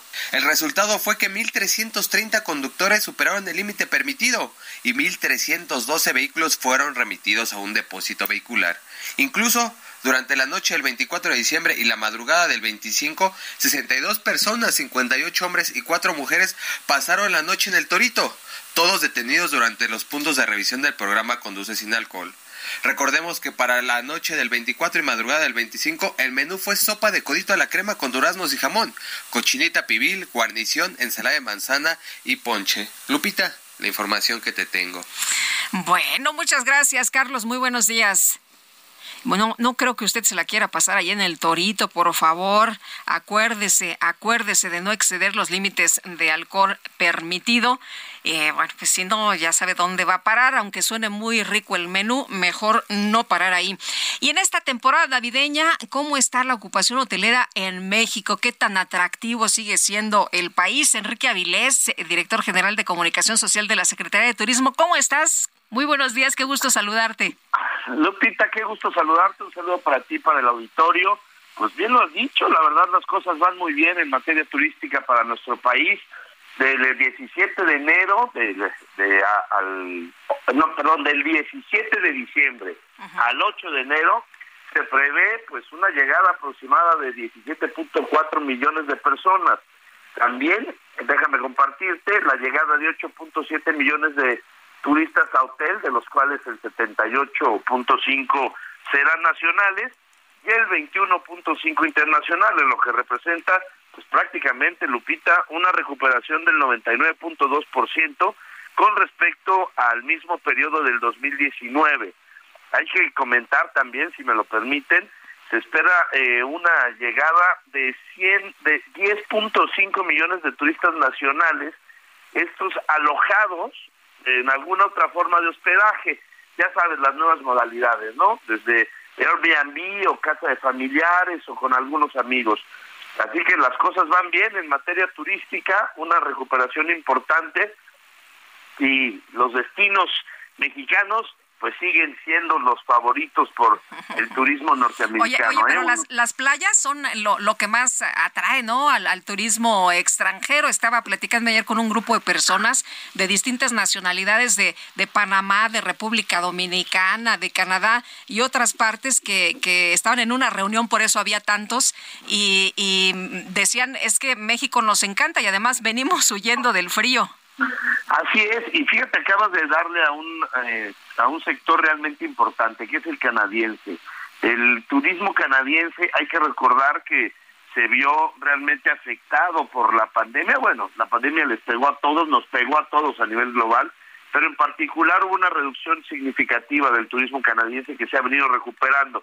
Y bien lo dices, mira, por ejemplo, eh, la ocupación eh, eh, que se pronostica desde la Secretaría de Turismo es eh, 82% eh, por ciento en Puerto Vallarta, eh, 81 en la Ribera Nayarit, 80.1 en Cancún, en Los Cabos un 79.3, en la Riviera, Maya eh, un eh, 70.1 más o menos, Acapulco anda arriba del 63, 65%, pero también la Ciudad de México, eh, arriba de un 58, casi 59%, y otras ciudades como Puebla, 57, San Cristóbal de las Casas 56%, Monterrey 52, Querétaro un 50 y luego algunas ciudades como eh, San Miguel de Allende, que es prácticamente un destino también muy particular, arriba de un 50% de ocupación, Tuxtla Gutiérrez 49, Aguascalientes 47, Villahermosa 44.6, en fin, son muchos los destinos que tienen ocupaciones arriba del 50%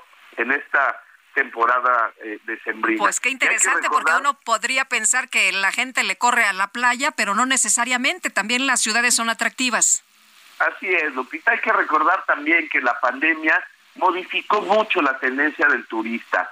Antes definitivamente nos, los destinos favoritos eran los de playa, pero ahora la gente busca viajar a lugares eh, cercanos, abiertos, en donde no solamente estés en un hotel de estos denominados all inclusive todo el día, sino quieren salir, quieren estar en contacto con la naturaleza, quieren disfrutar de la gastronomía, conocer las comunidades, el senderismo, en fin. El, el turismo está, cambiando e insisto, esto también fue provocado por, por la pandemia. Y déjame comentarte, Lupita, si me lo permites, que los turistas que viajen por carreteras en nuestro país no van solos.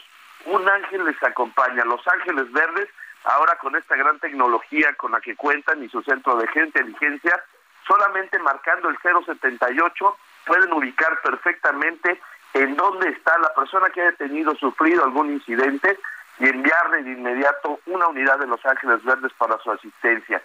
Marcando el 078 Lupita o descargando la aplicación de Los Ángeles Verdes, puede ser para eh, iOS o para Android, en las dos plataformas está lista ya la versión de esta app que facilita mucho el traslado por carreteras en nuestro país, Lupita. Muy bien, pues Enrique, muchas gracias por platicar con nosotros esta mañana. Muchas felicidades. Igual para ti, para tu auditorio y un excelente 2023. Igualmente, muy buenos días. Y bueno, sin duda son magníficas noticias para México en materia de turismo. Y vamos a platicar de otro tema también que es importante con Javier Tello, analista en políticas de salud. Javier, ¿cómo estás? Qué gusto, qué gusto saludarte. Un fuerte abrazo de parte de todo el equipo y nuestros mejores deseos. Lupita, muchas felicidades, qué gusto saludarlos. Gracias, igualmente. Oye, pues eh, hay una preocupación por casos de rabia humana allá en Oaxaca. Eh, dos de los cuales son reportados en estado grave y la Secretaría de Salud ya activó un protocolo de vigilancia epidemiológica. Javier, ¿cómo ves estos casos y tendríamos que estar eh, pues emitiendo algún código de alerta para otros estados de la República? Mira, Lupita, sí es preocupante, siempre la, los casos de rabia humana son, son graves. Eh, la rabia humana lamentablemente tiene una mortalidad de más del 99%. En toda la literatura médica mundial no vas a encontrar más de 20 casos que se hayan, que se hayan recuperado porque es una infección que produce una encefalitis muy, muy grave y que ataca al organismo de una manera muy agresiva. Dicho lo anterior, lo que hay que mencionar es que normalmente la Secretaría de Salud ha realizado una excelente labor, igual que la Secretaría de Agricultura, ¿sí? en eh, mantener inmunizaciones, primero que nada, a las mascotas, a los animales domésticos. Si tú te fijas, pocas cosas se han mantenido bien y hasta el momento eh, pues se ha reducido un poco la vacunación en ese sentido a los animales domésticos, pero digamos que aún continúa. Lo mismo se hace con los animales para consumo humano. Eh, creo que llevamos ah, ahí un buen trabajo. Sin embargo, en las zonas rurales, y, y, en este caso es lo que se sospecha en el estado de Oaxaca, pues hay una serie de mamíferos que pueden transmitir la rabia a los humanos y sobre los cuales no tenemos control.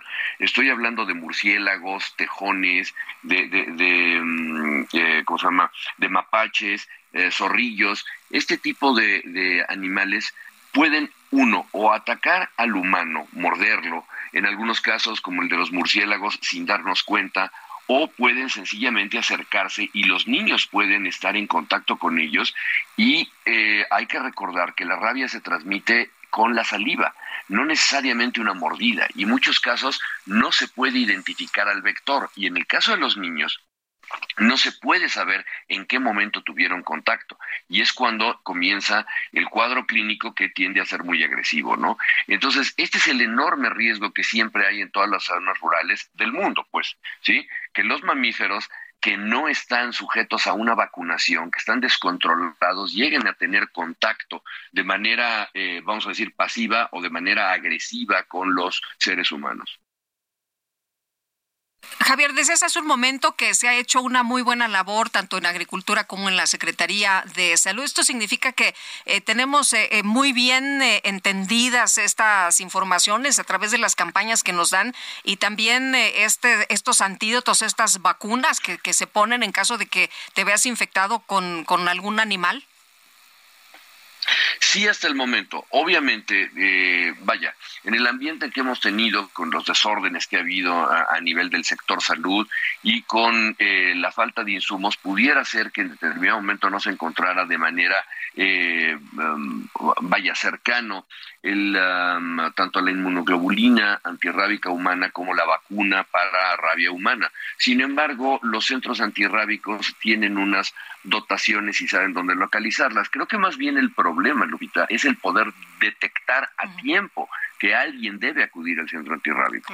Cuando alguien sufre el ataque de un animal doméstico, pues esto es muy claro, ¿no? Pues un perro me mordió. Pero cuando un niño en el campo eh, pudiera estar en contacto con algún animal eh, un, uh, silvestre y que lo lamiera o que lo mordiera y el niño no quisiera decir algo y todo, sí tiende a ser más, más, uh, más complicado. Claro. Entonces yo creo que aquí la, la, señal es muy importante, ¿no? El estar siempre alerta, el saber que existen eh, que en este caso son la mayor parte de los mamíferos, los que pueden eh, transmitir la rabia, y en el caso pues, de, de, lo normal, quienes tengan animales para consumo humano, que los mantengan con su programa de vigilancia veterinaria, y todos los que tenemos mascotas, tenerlos al día en todas las vacunas siempre.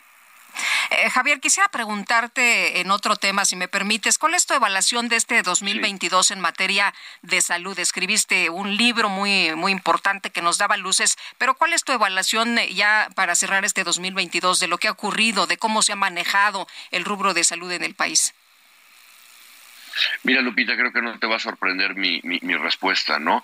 Eh, yo creo que se siguen, durante este año, se han seguido cometiendo los mismos eh, errores que se han venido eh, cometiendo durante estos cuatro años. La primera que nada, la, como lo mencionas, ¿no? El desabasto de medicamentos aún no termina, se ha querido emparejar con algunas maniobras, pero hoy tenemos un sistema de adquisición de medicamentos que está más fragmentado que nunca. Estamos comprando menos, estamos comprando más caro. Quien tiene dinero, como las Fuerzas Armadas o el Instituto Mexicano del Seguro Social, pueden hacer sus compras paralelas, sus compras directas, ahora sin una transparencia clara, sin poder eh, hacer las mejores negociaciones. Quienes no tienen tanto dinero, como son todos los que ahora dependen del INSABI o el ISTE, que ha sido una verdadera tragedia lo que está ocurriendo en esa institución, pues están quedando con sus usuarios con, con, con muchos menos insumos, ¿no? Por otro lado, seguimos viendo este fenómeno que se diagnosticó el año pasado eh, eh, en la en Sanut, en donde pues los mexicanos cada vez están eh, buscando más utilizar la medicina privada. ¿Por qué? Porque, porque no están recibiendo ni la calidad ni eh, la atención a tiempo que están, que están buscando, ¿no? Y esto es muy triste cuando pues, alguien está pagando, le están descontando eh, su, su derecho a biencia institucional y tiene que llegar a la farmacia de la esquina o al primer consultorio privado a pagar y prefieren hacerlo, ¿no? Creo que estas son las dos cosas que nos hacen ver que no estamos todavía retomando el camino adecuado. Tú puedes preguntarle a los profesionales de la salud que trabajan en instituciones y bueno, están sujetos a un estrés enorme. No saben hoy si pueden eh, darle continuidad a un tratamiento de un paciente crónico, porque no saben si en un mes o en dos meses van a continuar con medicamentos, ¿no? Mis colegas que trabajan en los institutos nacionales de salud han visto cómo los presupuestos eh, cada vez son menores y tienen menos posibilidad de acción. Creo que no hemos logrado siquiera darnos cuenta del enorme problema en el que estamos metidos en el sistema de salud y categóricamente te lo digo, es absolutamente imposible que esta famosa Dinamarca que nos han prometido llegue este año o el año entrante. Va a haber muchísimo que reconstruir en salud. Javier, muchas gracias por platicar con nosotros esta mañana. Muy buenos días, muchas felicidades. Felicidades a ti, Lupita. Un abrazo a todos. Que abrazo, hasta luego. Y vámonos ahora con Mónica Reyes. Adelante, Mónica. Gracias, ¿qué tal? Muy buenos días, amigos. Les platico que ya llegó la mejor época para celebrar juntos. Cierre el año estrenando el SUV que siempre soñaste. En Fiat sabemos lo bien que se siente cumplir tus metas y más cuando compartes esta emoción con tus amigos o familia. Por eso, el nuevo Fiat Pulse 2023 seguro estará en tu lista de regalos, ya que tiene un diseño fantástico. Y no solo lo digo yo, sino que además fue premiado por IF Design Award 2022 como el mejor diseño en SUV. Además, es el modelo más tecnológico de Fiat y lo mejor de todo es que es líder en ahorro de combustible de su segmento. ¿Qué más puedes pedir para estas fiestas? Definitivamente, Fiat Pulse 2023 es el SUV con el que todos soñamos y lo puedes estrenar antes de que acabe el año por 3.800 pesos al mes o con una tasa desde 9.75%. Así que no esperes más y celebremos juntos con Fiat Pulse. Regreso con ustedes, Lupita, Sergio, gracias, buen día. Gracias, Mónica, buenos días. Son las 8 con 50 minutos. El Químico Guerra con Sergio Sarmiento y Lupita Juárez. Químico Guerra, ¿cómo te va? Buenos días. Hola Lupita, buenos días, felicidades. Igualmente, un abrazo. Igualmente, igualmente. Pero aquí pues ya a punto de tomar un vuelo de regreso a la gélida Ciudad de México después de estar en Los Cabos maravillosamente bien, pero también con mucho gusto de regresar a casa. Y estaba yo viendo una noticia, Lupita, que realmente eh, pues va a cambiar mucho de lo que es la comunicación, sobre todo la cuestión de los celulares, la cuestión electrónica, porque fíjate, ya, es que les he comentado a Sergio y a ti de que eh, los eh, centros de datos, esos centros los que están llenos de servidores, a donde llega la información, por ejemplo, la que ahorita estoy usando con el celular, en la que tú me escuchas y me escuchan todos eh, los radioescuchas, eh, llegó algún este, servidor en alguna parte no de la República Mexicana y ahí se retransmitió a la velocidad de la luz, pero llegó a algún centro y estos centros son grandes consumidores de energía. Una vez les comenté también que muy poca gente está consciente de que el celular gasta más electricidad que el refrigerador de tu casa. Y bueno, si bueno, pues, ¿cómo es eso? No, si lo cargo aquí nada más con un cargador. Y ya no, lo que pasa es de que estos centros de datos están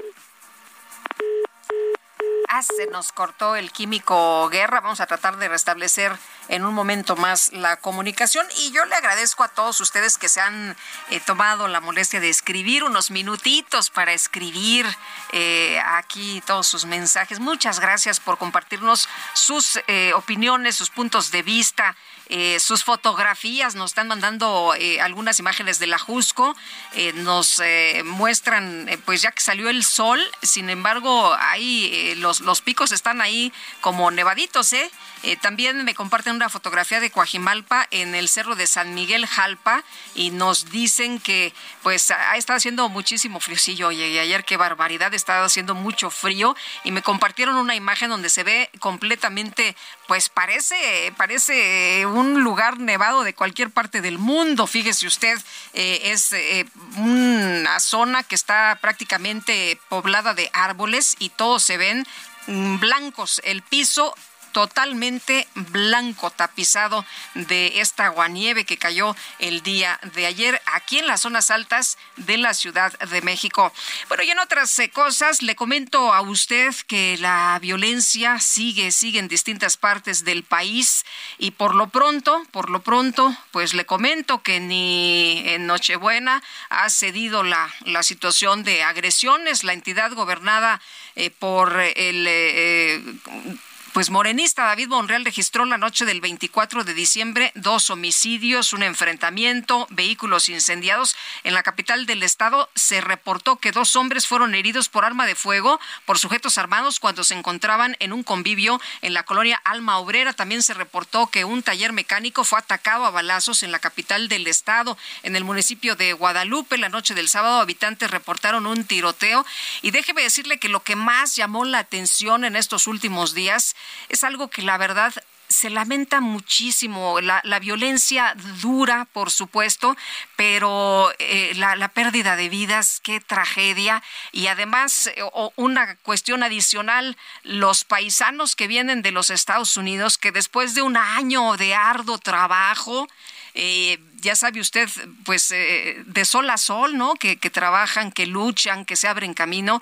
Resulta que, pues, fueron, han sido asaltadas caravanas, les han quitado sus camionetas, su dinero, sus celulares, los han dejado ahí sin un centavo a las orillas de las carreteras. Así, así han estado las cosas por allá.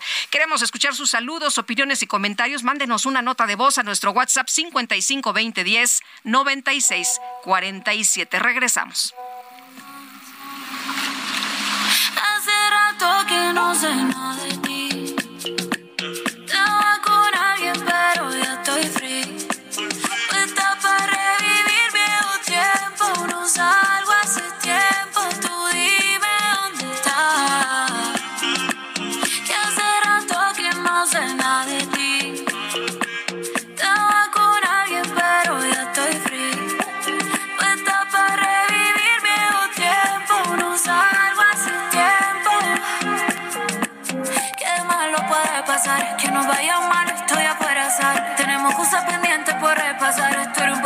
difícil de reemplazar. No sé si te convenza, nos damos un rocecito por Provenza. Y si la cosa se pone tensa, en mi cama la recompensa o viceversa, porque... Sergio Sarmiento y Lupita Juárez quieren conocer tu opinión, tus comentarios o simplemente envía un saludo para ser más cálida esta mañana. Envía tus mensajes al WhatsApp 55 20 10 96 47.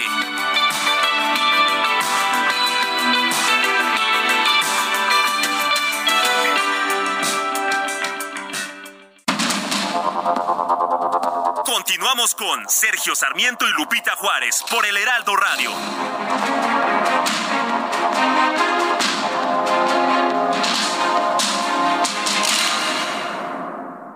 El día de hoy les tenemos excelentes noticias. Llévense unidades únicas en México en exclusiva en Ford Andrade La Viga. Entrega inmediata de su Ford Expedition Limited 2022 con blindaje nivel 5 y Ford Expedition Max 2022 también de nivel 5. No desaproveches esta oportunidad.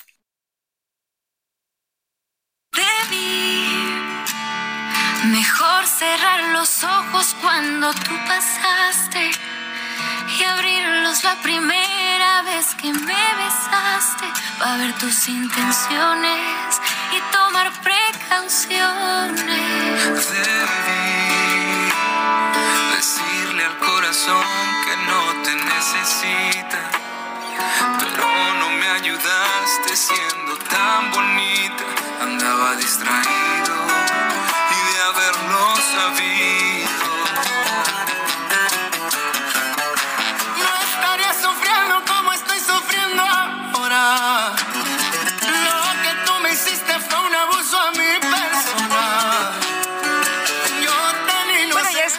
más escuchado en la música en este año que estamos ya despidiendo, como lo hice yo, es Karim León y Matiz del álbum Así de enamorados.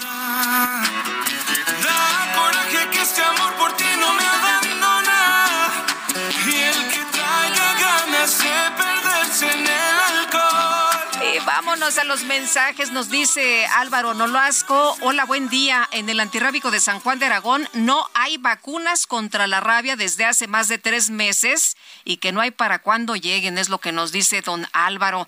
Pedro Antonio Peña Cuesta, saludos con los mejores deseos y buena salud y mantenernos informados todos los días del año de diferentes acontecimientos. Saludos desde San Andrés Tuxtla, Veracruz, última semana de este 2022.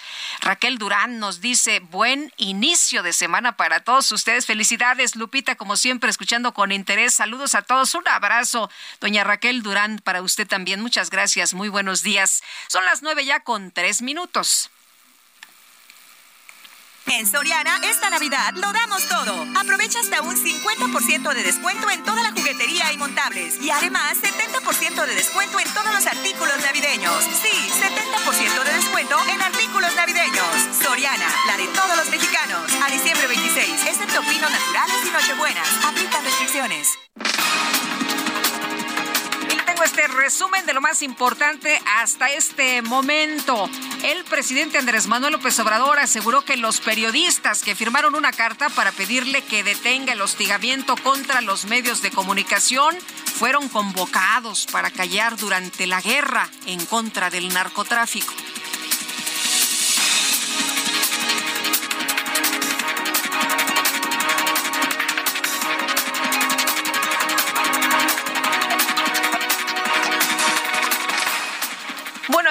Por otro lado, el presidente López Obrador aseguró que la Fiscalía de la Ciudad de México va a dar seguimiento a los hechos expuestos en el documental A Plena Luz, el caso Narvarte sobre el asesinato de cinco personas en julio del 2015. No lo he visto, pero si existe una denuncia, estoy seguro que la Fiscalía de la Ciudad de México le va a dar seguimiento y lo he dicho aquí en otras ocasiones, le tengo confianza a la fiscal, a la procuradora Ernestina Godoy. Es una mujer íntegra, honesta, incapaz de encubrir o de ser cómplice de una injusticia. Entonces es cosa de recurrir a ella.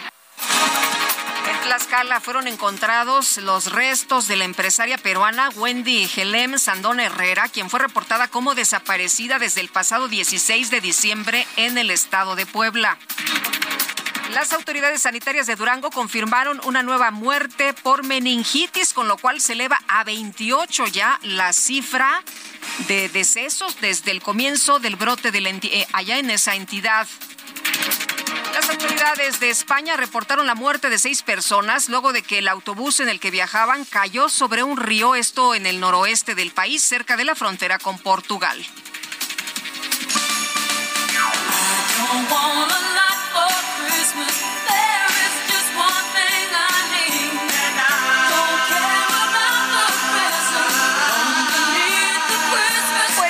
Parece? Previo a la Nochebuena, los pasajeros de un vuelo a Madrid de la aerolínea Iberia Express fueron sorprendidos por una sobrecargo llamada Andrea, quien les pidió permiso para interpretarles la famosa canción navideña All I Want for Christmas Is You de Mariah Carey. Y el video de lo ocurrido rápidamente se hizo viral por el talento de esta joven.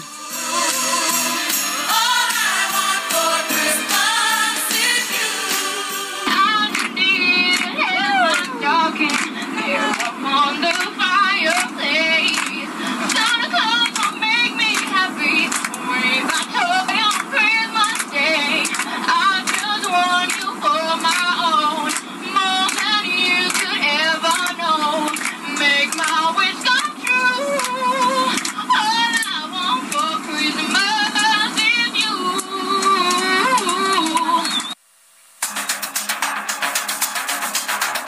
Los especiales de la silla rota.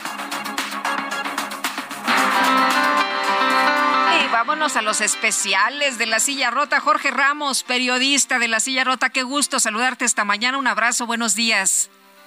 ¿Qué tal, Lupita? Muy buenos días, un abrazo igualmente. Felices fiestas y felices fiestas, por supuesto, al auditorio que, que nos escucha.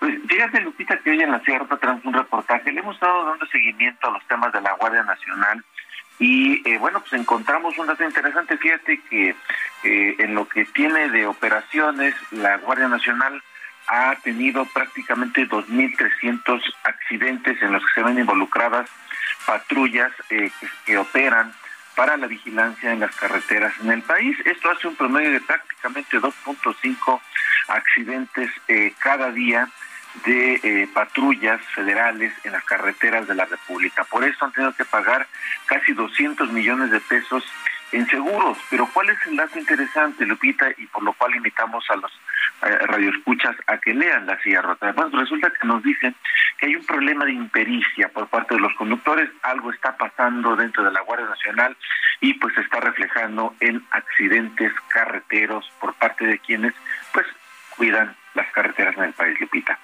Bueno, pues interesante. Gracias por invitarnos a leer La Silla Rota. Jorge, muy buenos días. Un abrazo. Abrazo. Buenos días. Felicidades. Bueno, y en camionetas decoradas de Navidad llamó muchísimo la atención porque, pues usted dirá, bueno, y que tiene, no hay nada de malo que camionetas decoradas de Navidad recorran las calles de Guadalajara, ¿no? Pues estamos en Navidad. Pero ¿qué cree usted? Pues eh, eran de supuestos miembros del cártel Jalisco Nueva Generación y tenían el propósito de regalar juguetes. Mayeli Mariscal, cuéntanos qué tal, muy buenos días. Hola, ¿qué tal? Muy buen día. Buenos días también a todo el auditorio. En camionetas decoradas con luces navideñas, música y personajes de caricaturas en figuras inflables, es como recorrieron las calles de Guadalajara supuestos miembros del cártel Jalisco Nueva Generación, esto para regalar juguetes a menores de la colonia El Retiro. A través de un video que circuló en las redes sociales se aprecia a las personas en las banquetas que observaban celebrando el desfile al ritmo de narcocorridos. El audio de este video narra que quienes integran este contingente son gente del doble R, también conocido como uno de los líderes del cártel Jalisco Nueva Generación, cuyo nombre es Ricardo Ruiz Velasco. Además, el video consigna en este recorrido a las camionetas que se ven repletas de cajas. Estos regalos supuestamente fueron entregados a los vecinos de esta colonia. Más tarde, a través de un comunicado, la Comisaría de Guadalajara informó que ya las autoridades municipales entregaron información a la Fiscalía del Estado para investigar si estas eh, personas que iban en la caravana pertenecen a esta agrupación criminal.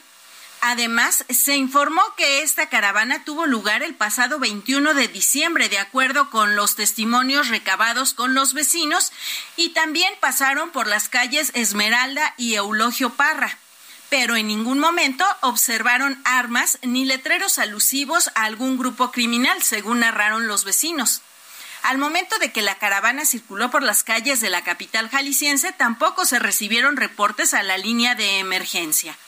Esa es la información desde Guadalajara. Excelente día para todos. Bueno, muchas gracias, Mayeli. Pues llamó muchísimo la atención que estos supuestos miembros del cártel Jalisco Nueva Generación pasaran como Pedro por su casa, por diferentes colonias ahí, por diferentes calles de Guadalajara, para regalar juguetes sin que nadie los molestara, sin que nadie les dijera nada. Y no creo que, pues, en algunas colonias eh, muy alejadas del centro, ¿no? Prácticamente en pleno centro allá de la capital.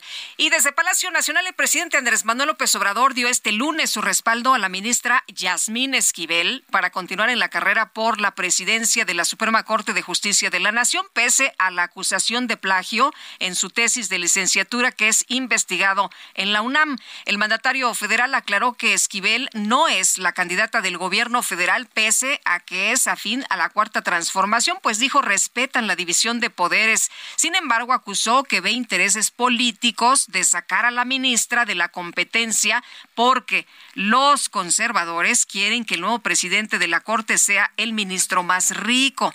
Entonces tienen miedo los conservadores, mucho miedo los, del conservadurismo y sobre todo los transas de que ella quede de presidenta porque es una mujer que está de acuerdo en la transformación del país.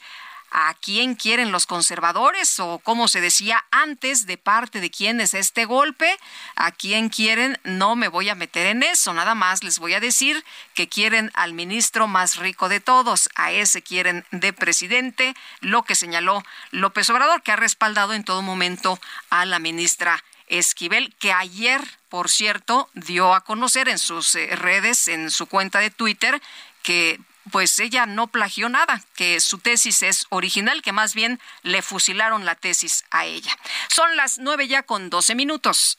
En Soriana, 30% de descuento en ropa de invierno, mezclilla, ropa interior, pijamas, todo el departamento de blancos, sartenes, microondas, enseres y accesorios eléctricos. Y el segundo al 70% de descuento en llantas. Soriana, la de todos los mexicanos, excepto Basic Concepts, Jeans, colchones y blancos del departamento de bebé. Aplica restricciones. El pasado 9 de septiembre platicamos con la escritora Jimena Santaolalla para pues eh, hablarnos de este libro que a mí me pareció una de las lecturas más relevantes, más importantes de este 2022. Para mí fue uno de los grandes libros de este 2022 que también obtuvo un eh, premio, ya le estaré platicando un poquito más adelante y vamos a escuchar está con nosotros aquí en la cabina y agradecemos que pues nos visite Jimena Santaolalla. Ella es escritora con su obra que se llama A veces despierto temblando. Es la primera novela de Jimena, por cierto, una novela ganadora del premio Mauricio Achar, literatura de Random House 2021.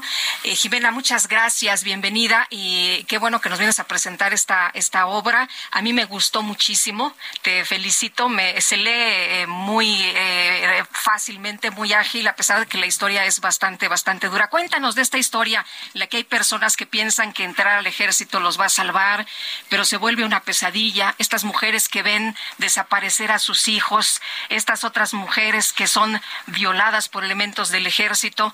Cuéntanos de esta historia, a veces despierto temblando. Ay, muchas gracias, Lupita.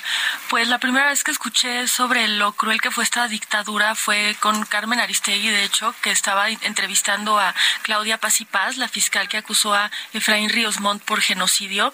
En 2013 se dictó esa sentencia yo no tenía idea que había sido tan impresionantemente cruenta esa dictadura. Eh, yo siempre pensé que habían sido mucho más, eh, eh, como con mucho más víctimas otras dictaduras como la de Argentina que tuvo 30 mil víctimas y desaparecidos y mm, eh, de repente cuando escuché que fueron 100 mil personas eh, asesinadas y desaparecidas en Guatemala en un año y medio con Efraín Ríos Montt, dije, ¿cómo es posible que yo no sabía de esto? Nada más sabía que había, que había habido una dictadura de, con este eh, genocida, pero no tenía idea de esos números y, y, ahí es cuando empecé a investigar sobre, sobre este tema y, y después pues dije, tengo que escribir algo. La verdad es que a mí me impactó no, no saber, ¿no? Y además siendo Guatemala un país vecino. Eh, es una novela con distintos personajes, una novela coral. Cuéntanos cómo seleccionaste los puntos de vista, las expresiones que vamos escuchando en esta novela. Eh, pues al principio yo quería escribir solamente sobre con la voz de un caibil, que era el dedos, uno de los personajes.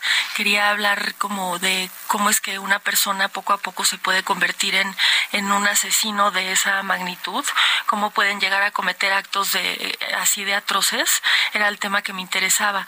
Y, y mis primeros tres personajes fueron tres caibiles y lo iba de, nada más iba a hacer tres cuentos eh, con esas tres voces pero después pensé que no era suficiente que tenía que haber más puntos de vista y lo fui ampliando a, hasta llegar a las doce voces que, que hay ahí Sí. Oye, estos, estos pueblos que, que desaparecen de un momento a otro a manos del ejército y después estas otras historias que a veces no recordamos de niños indígenas que fueron sustraídos de sus familias, estos que, que quedaban vivos y que pues algunos los adoptan ahí mismo en Guatemala y otros van a parar otras partes del mundo. Cuéntanos de esta parte. Sobre los pueblos que desaparecen, como lo dices, de un momento a otro, era un plan completamente establecido así, ¿no? Eh, en Operación Sofía, eh, así se dice con todas sus letras, de pues hay que arrasar con estos pueblos, que no quede una sola persona viva. todo lo que se mueva tiene que, ser aniquilado, ¿no? Sean mujeres, hombres, niños que ya no estén vivos. Ese era el plan Sofía de Efraín Ríos Montt. eh, la idea era que para él el progreso tenía que ser blanco, no podía haber personas de pueblos originarios desde su concepción en Guatemala porque atrasaban, digamos que el progreso. Era, era una visión completamente racista y creo que también de ahí viene el hecho de que no se sepa tanto sobre lo que pasó en Guatemala en esos años por esta concepción de que ciertas vidas valen más que otras, ¿no? Entonces creo que en ese sentido por eso no se sabe tanto en Guatemala lo que sucedió porque la mayoría de las víctimas eran pertenecientes a pueblos originarios. Y de, y de los niños que se que fueron desaparecidos muchos eran tan pequeños que no se acordaban ni siquiera de qué comunidad provenían o de qué pueblo provenían entonces ni siquiera podían saber eh, el nombre y pues no, no, podían ubicar de dónde habían sido sustraídos y además muchos pensaban que los habían ayudado, que sus familias se habían muerto y entonces les habían hecho el favor de adoptarlos cuando en realidad sus adoptantes realmente habían asesinado a sus familias y se los habían querido quedar. ¿Fuiste a Guatemala para empaparte o trabajaste con documentos aquí? Las dos cosas. Primero empecé con documentación y con entrevistas desde aquí eh, y después sí visité Guatemala. Sí. Eh, Cuéntanos, Jimena, de la importancia del periodismo y de las mujeres indígenas y sus testimonios. Eh, bueno, de hecho, lo que más me llegó al corazón, digamos, fue primero leer la sentencia eh, que se dictó en 2013 contra Efraín Ríos Montt y los testimonios de hombres y mujeres. Pero creo que el que más me impactó fue eh, el testimonio de una mujer que cuando tenía 16 años fue secuestrada por el ejército y estuvo varios meses secuestrada y fue para con quien de, quien me basé para hacer el, el, personaje que se llama Aura en la novela que estuvo varios meses en un cuartel militar y eso sí me rompió el, el corazón no y sí cuando se escoge un tema para una primera novela, me imagino que no debe ser fácil. Eh, ¿Por qué este tema en particular? ¿Por qué te pegó tanto este tema? Porque me impactó mi ignorancia de no tener idea que eso había pasado en un país vecino.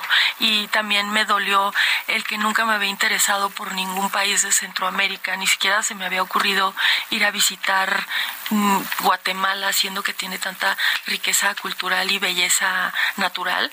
Nunca había ido ni de vacaciones, ni había visto una foto, ni siquiera sabía que, por ejemplo, se voceaba en el, en el habla, ¿no? Entonces fue algo que, que, que, me dolió, ¿no? De mi persona y, y sí, yo, yo no sabía nada de, de, de la región de, de Centroamérica. Muy bien, pues eh, Jimena, muchas gracias por platicar con nosotros, por invitarnos a, a, leer esta novela, que es tu primera novela y además, antes de que te nos vayas, ¿cómo te sientes con este premio? A ver, Mauricio Achar es un personaje muy importante en el mundo del libro de, de nuestro país, pero sí. este premio pues debe ser muy satisfactorio. Sí, cuéntanos sí. lo que te eh, preguntaba, eh, ¿cómo, ¿cómo te sientes, no? Con este, además, primera novela y el premio tan importante. No, pues me siento motivada a seguir escribiendo de manera profesional. No, yo no me imaginé que iba a ganar el premio, honestamente.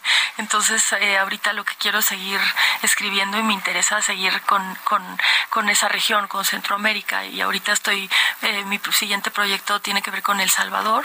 Entonces, eso es lo que, lo que me, me trajo este, este premio, querer seguir escribiendo. Muy bien, Jimena, muchas gracias. Muy buenos días. Muchas felicidades. Gracias a los dos por su tiempo. Hasta luego. Hasta luego. Es Jimena Santaolalla, es autora de la novela A veces despierto temblando.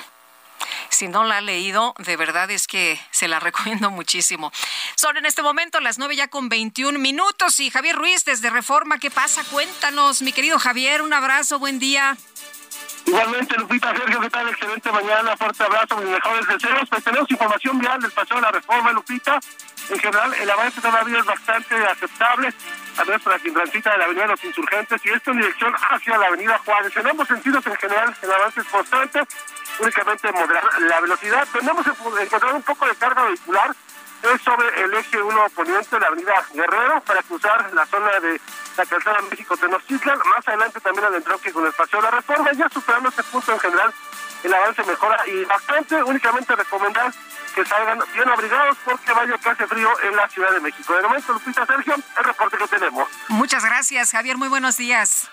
Estamos atentos, buenos días, hasta luego. Hasta luego, pues sí, como dice Javier Ruiz, abríquese porque sí se siente el frío bastante fuerte aquí en la Ciudad de México y prácticamente en todo el territorio nacional es la verdad, es invierno, pero aparte, pues como ya nos explicaban, los fenómenos meteorológicos adicionales esta mañana y en estos días se han dejado sentir. Una pareja perdió la vida en tanto que un bebé de cinco meses logró sobrevivir a un accidente carretero registrado sobre la carretera México-Pachuca a la altura de Tizayuca en Hidalgo, donde la unidad en que viajaban se incrustó a la barrera de protección. De acuerdo con los reportes, los hechos se registraron pues eh, el día en que las víctimas viajaban en una camioneta que se impactó sobre la barra de contención. En el percance, la pareja originaria de Iztapalapa, aquí en la Ciudad de México, perdió la vida, en tanto que el bebé de cinco meses de edad quedó entre los fierros retorcidos, pero logró, logró salvar la vida. Acudieron elementos de la Policía Estatal y Municipal, quienes lograron recuperar al chiquito, quien fue trasladado al Hospital del Niño DIF en Pachuca para su valoración. Los eh, mayores ya no contaban con signos vitales. Pues tenga mucho cuidado, por favor, maneje con muchísima precaución. Eh, ha habido algunos accidentes, eh, la situación en las carreteras por el mal tiempo se complica, así que doble, doblemente estar alertas y manejar con mucho cuidado. Mario Miranda, ¿qué andas allá en Coapa? ¿Qué pasa? Cuéntanos. ¿Qué tal, Lupita? Buenos días. Pues continuamos aquí en la zona de Cuapa, en la avenida Prolongación División del Norte, donde continúan los trabajos para retirar estos postes de luz, estos postes que se cayeron en la madrugada, cuatro, postes de luz que se cayeron debido al reblandecimiento y a la antigüedad de estos postes, y esto ha provocado el cierre de la avenida Prolongación División del Norte. Tenemos como alternativa vial para todos los automovilistas que andan por esta zona sur, Miramontes, así como el anillo periférico. Lupita, pues todavía tardarán bastante en reparar estos postes, y lo que te quiero comentar que hemos podido apreciar ahorita mientras estábamos aquí, decidimos tomar un café aquí a, a un lado del cordón y este estaban trabajando los, los trabajadores de luz y explotó muy fuerte un transformador, salió bastante fuego, explotó muy fuerte. Afortunadamente no hubo personas lesionadas y muchas personas, muchos motociclistas, no les importa que esté el acordonamiento, están pasando, levantan el cordón y se pasan y los cables están totalmente tirados sobre esta avenida y las personas pues no, no, no les importa el riesgo que puede suceder como hace unos momentos sucedió la explosión de un transformador. Estaremos aquí al pendiente de que terminen de realizar esos trabajos. Pues qué sustazo, ¿verdad? Sí, hasta casi casi tiramos el café. Muy bien, muchas gracias. Lo bueno es que no pasó a mayores. Gracias, Mario. Seguimos pendientes, buenos días. Hasta luego, muy buenos días. Queremos escuchar sus saludos, sus opiniones y comentarios. Mándenos una notita a nuestro WhatsApp 55 20 10 96 47. Vamos a una pausa, pero regresamos con más noticias. Quédese con nosotros. Ahora este dolor no me lo quita nada. Y esos ojos que te vieron ahora no más llorar.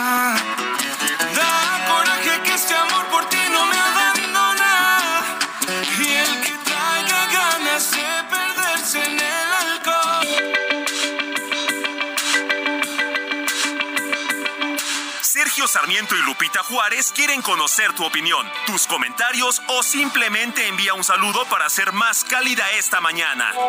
Envía tus mensajes al WhatsApp 55 20 10 96 47.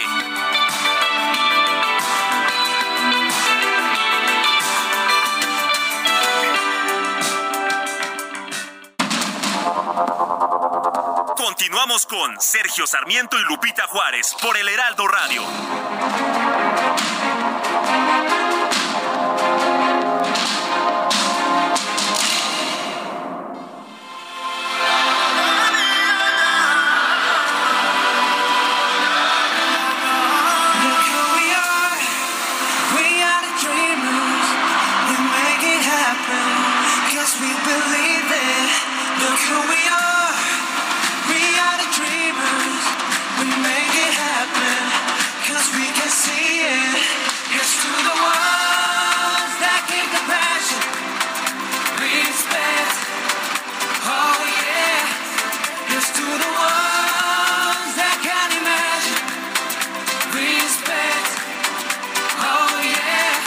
No podía faltar. Dreamers, que es la música del eh, FIFA World Cup de Qatar, de esta Copa Mundial de Qatar 2022, que fue el soundtrack oficial. Esta canción de John Jungkook.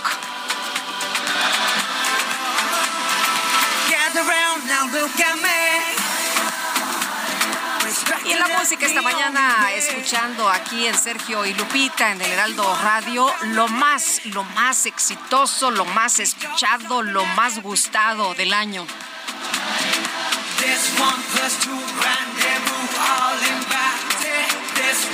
Javier Ríos nos escribe esta mañana en eh, nuestro WhatsApp. Dice, buenos días, felicidades a ambos en estas fechas de reflexión tan importantes para todos los seres humanos. Un fuerte abrazo. Y desde Ciudad Neza, Eugenia García nos dice, buen día, Lupita, qué gusto escucharle ya. Cómo le extrañamos por acá en la casa. Nos motiva la manera como da las noticias, su entusiasmo de la impresión. Da la impresión de que está enamorada de la vida, nos dice. Felices fiestas decembrinas y bendiciones. Soy Eugenia García de Ciudad Neza. Me apasiona, me apasiona mi trabajo. Me encanta poder acompañarlos en sus casas. Esta sensación que, que me permite a través de la radio entrar con ustedes todas las mañanas es un privilegio de verdad me, me gusta mucho. Qué, qué padre que, que, tenga yo este privilegio, esta oportunidad. Me honra mucho que ustedes me consideren parte de la familia. No sabe qué alegría tan grande. Eh, buenos días, soy vecina de la colonia Huipulco, en Tlalpan. Hace más de un mes que tenemos muchas fugas y la última reportada tiene dos semanas, al menos sobre González Aragón. Ya la alcaldesa respondió que se arreglaría, pero lo único que han hecho es cerrar válvulas y pues nos dejan sin gota de agua. Fíjese qué listos. Hay una fuga, ¿cómo la arreglamos? Le cerramos y dejan a toda la gente sin agua. No, qué bárbaros, son unos genios. Bueno, dice, hemos hecho todo por reportar para que se arregle, pero no lo resuelven. Espero nos puedan ayudar. Gracias y un abrazo, un abrazo de regreso, por supuesto, para usted. Eh, y bueno, pues ahí está, es en la colonia Huipulco, en Tlalpan. No se hagan patos, ahí en Tlalpan, ayuden, por favor. Y también a nuestros amigos de Que por favor les echen la mano. Esto es sobre González de Aragón. Estaremos muy atentos a ver si ya para la tarde de hoy se soluciona este problema. Y vámonos, vámonos con la combi, con la combi deportiva. La micro deportiva. Ya se fue, perdonen ustedes. Desde México para el mundo entero. La número uno. Claro que sí. La combi completa. La combi deportiva.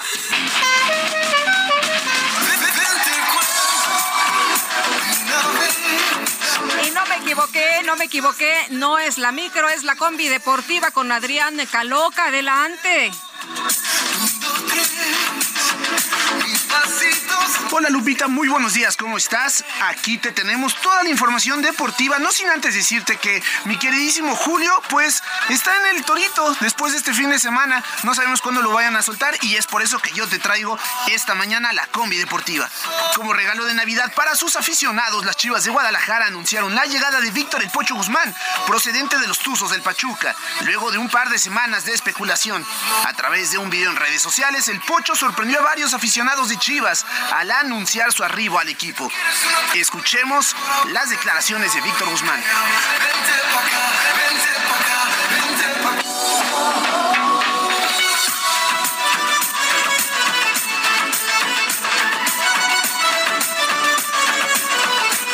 Y con el número 5,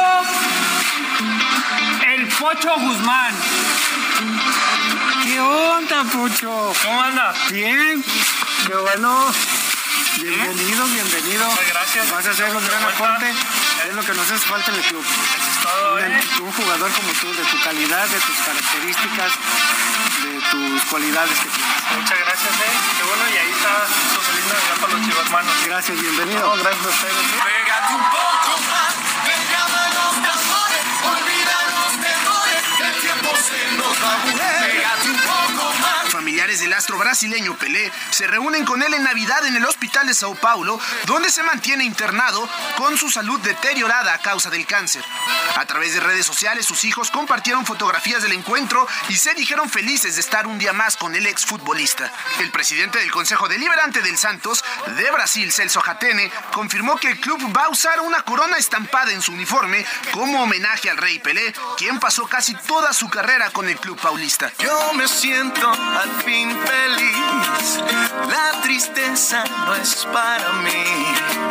¿Y qué me importa lo que viví? Si me regalan el futuro, no. Cambiando de tema y con esta canción que se escucha a todo lo que da para iniciar esta semana, nos cambiamos de tema y vamos a hablar ahora de NBA. Y es que en el duelo entre los dos mejores equipos de la fase regular, los Celtics de Boston se impusieron 139-118 sobre los Bucks de Milwaukee para afianzarse en el liderato del este de la NBA. Los Carneros de Los Ángeles se impusieron de manera contundente por marcador de 51-14 sobre los Broncos de Denver, evitando así su décimo primera derrota de la temporada. De traje, lujuria salvaje bajo mi.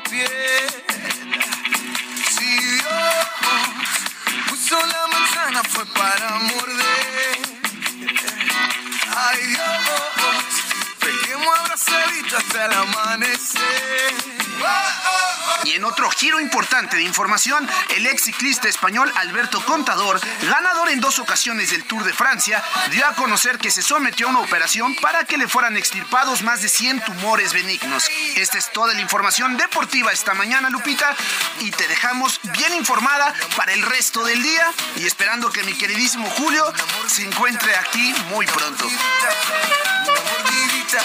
De tu boquita. Muchas gracias, gracias, mi querido Adrián Caloca, por la información de los deportes. Pues sí, ya nos dejaste muy bien enterados de lo que sucede en el mundo deportivo. Y bueno, no sé, mi querido Julio Romero, si habrá comido algunos coditos, ¿no? Que dicen que estaban buenísimos allá en el Torito. Bueno, pues vámonos a otras informaciones. Esta mañana se habla de un tiroteo que ha dejado varios muertos allá en París. Fíjese usted que un tiroteo en la capital francesa ha dejado al menos tres muertos y tres heridos. Uno de ellos se reporta en estado crítico, de acuerdo con la fiscalía. El tiroteo tuvo lugar alrededor del mediodía, eh, hora local, en un distrito. eh, un hombre francés de 69 años fue detenido. Se desconoce el motivo del atentado. De acuerdo con eh, la fiscal de París, el tirador ya había sido detenido por otros dos incidentes, uno de ellos en el que intentó agredir a inmigrantes. Esto es lo que se ha señalado hasta el momento. Hubo varios, eh, pues, eh, eh, puntos de violencia hace unos días allá en París y bueno, pues estos son los ecos de la violencia que se registró precisamente por algunas situaciones que tenían que ver con el deporte, de acuerdo con la información que se ha dado a conocer en las últimas horas. Así las cosas por allá en París. Y nos dice Hugo Carpach, ¿qué gobernantes tenemos? Lupita, ¿algún karma hemos de estar pagando? Se refiere a esta declaración del presidente López Obrador, que pues señala que Yasmín Esquivel no es su candidata para la presidencia en la Suprema Corte, ¿no? Asegura que hay intereses políticos de sacar a la ministra de la competencia y dice que los conservadores quieren de presidente a un ministro al más rico, es lo que ha mencionado pues el presidente esta mañana en su conferencia de prensa. La depresión y la ansiedad aumentan en la temporada navideña y de fin de año. ¿Cuáles son los factores que pues hacen que esto ocurra? ¿Son eh, factores eh, sociales? ¿Son eh, factores eh, neuroquímicos? ¿Qué es lo que sucede? Vamos a platicar con la maestra Blanca Alicia Gil Corona, ella es psicopedagoga y tanatóloga. Maestra, ¿cómo está usted? Muy buenos días. ¿Qué tal? Muy buenos días. Oiga, a todos, gracias por la invitación. Al contrario, gracias por platicarnos y por explicarnos cada, eh, pues que hay fiestas eh, familiares en fin de año, se habla y surge el tema de la depresión y de la ansiedad. ¿A qué se debe esto? ¿Es un asunto social? ¿Es un asunto eh, interno? ¿Es un asunto de cada persona por factores neuroquímicos? Pues es multifactorial, son muchos factores. Eh, va a influir el clima. Eh, cuando tenemos climas con muchísimo calor o con mucho frío, pues nuestros neurotransmisores efectivamente cambian y eso afecta en el día a día.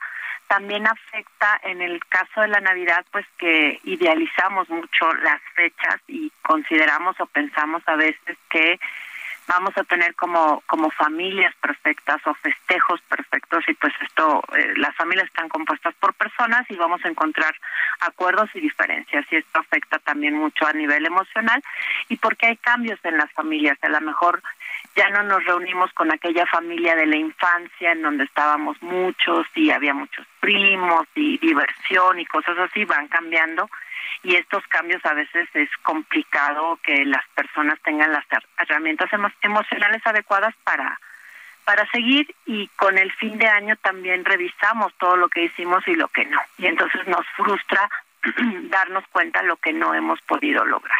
Entonces son muchos aspectos que nos van a nos van a, mm, por así decirlo, van a influir para que en estas fechas muchas personas eh, generen estos estados de ansiedad o de depresión y también que a veces haya ingesta de comida excesiva y luego hay periodos prolongados de no tanto consumo, entonces hay un desajuste importante que tenemos que ser cuidadosos para tener un equilibrio. Maestra, ¿qué pasa cuando nos sentimos así con esta ansiedad o con esta depresión? ¿Qué es lo que tenemos que hacer? Bueno, aquí es muy importante entender que cada persona vive estos cambios. La personalidad es un conjunto de aspectos y cuando alguno de estos aspectos se hace grande, se exacerba, se empieza a formar lo que llamamos trastornos, trastornos de ansiedad, trastornos de ira o trastornos de depresión. Y hay muchísimos más, ¿no? Pero entonces aquí lo que tenemos que hacer, yo le llamo, por ejemplo, como reglas de oro, ¿no? O sea, tenemos que bañarnos todos los días, aunque estemos de vacaciones, tenemos que cuidar nuestra alimentación, que no haya periodos prolongados de, de ayuno, no que sea lo más equilibrada posible.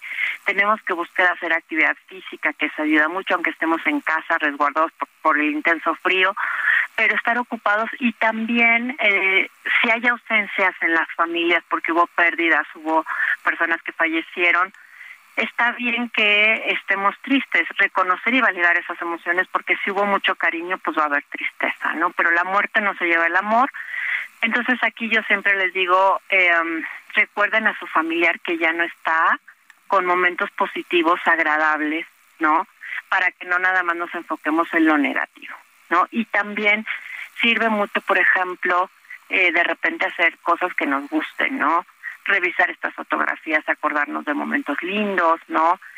Es buen momento que podemos hacer cosas en casa para eh, revisar qué podemos cambiar en nuestros closets, cosas así, ¿no? Estar activos ayuda mucho y no centrarnos más hacia pensamientos eh, recurrentes o constantes negativos. Eh, maestra, en el caso de, las personas que ya tengan una situación eh, que se sientan desesperados eh, y, que necesiten con urgencia tomar alguna pues atención, ¿qué es lo que tienen que hacer? ¿A dónde marcan? ¿Qué hacen? ¿A quién se dirigen? Claro, pues aquí también a recordar que, por ejemplo, hay estrategias para casa que podría ser hacer respiraciones, hacer meditaciones guiadas, y hay líneas de autoayuda que siempre están eh, al servicio. Eh, tenemos en, en Locatel, por ejemplo, en la UNAM, en los diferentes institutos de psiquiatría hay, hay opciones de ayuda, de ayuda, centros de integración juvenil también atiende a toda la población, no nada más a jóvenes. Yo ofrezco sin problema mi número, siempre está abierto para cualquier persona y muchas de las veces es revisar qué es lo que me está generando estas complicaciones. Hay gente que le sirve mucho escribir, eso ayuda mucho para el manejo de ubicar las emociones y sentirnos un poco más tranquilos. Hay gente que le sirve conversar con personas cercanas y a los familiares y amigos, pues aquí la estrategia sería escuchar y acompañar. Te puedo escuchar y vamos a buscar ayuda y te acompaño para que a lo mejor la primera sesión la, yo te acompañe y tú te sientas seguro y después puedas seguir tú, tú eh, las demás, ¿no? Entonces esto ayuda mucho. Y pues si me lo permiten, mi, mi número es 55 12 31 22 16, siempre está a las 24 horas. Y pues a sus órdenes y cualquier cosa que necesiten, que no se sientan solo, hay muchas instituciones, hay directorios de diferentes instituciones, tanto públicos como privadas que nos pueden apoyar y, y hay, hay, programas para estas fechas que sirven mucho tanto en el IMSS como en el ISTE. En las páginas podrán encontrar recomendaciones y también en la OMS. La OMS tiene muy buenos programas. Muy bien, pues maestra, muchas gracias por atender nuestro llamado. Muy buenos días. A sus órdenes, felices fiestas para todos. Igualmente, muchas gracias. Un abrazo. La maestra Blanca Alicia Gil Corona, psicopedagoga y tanatóloga.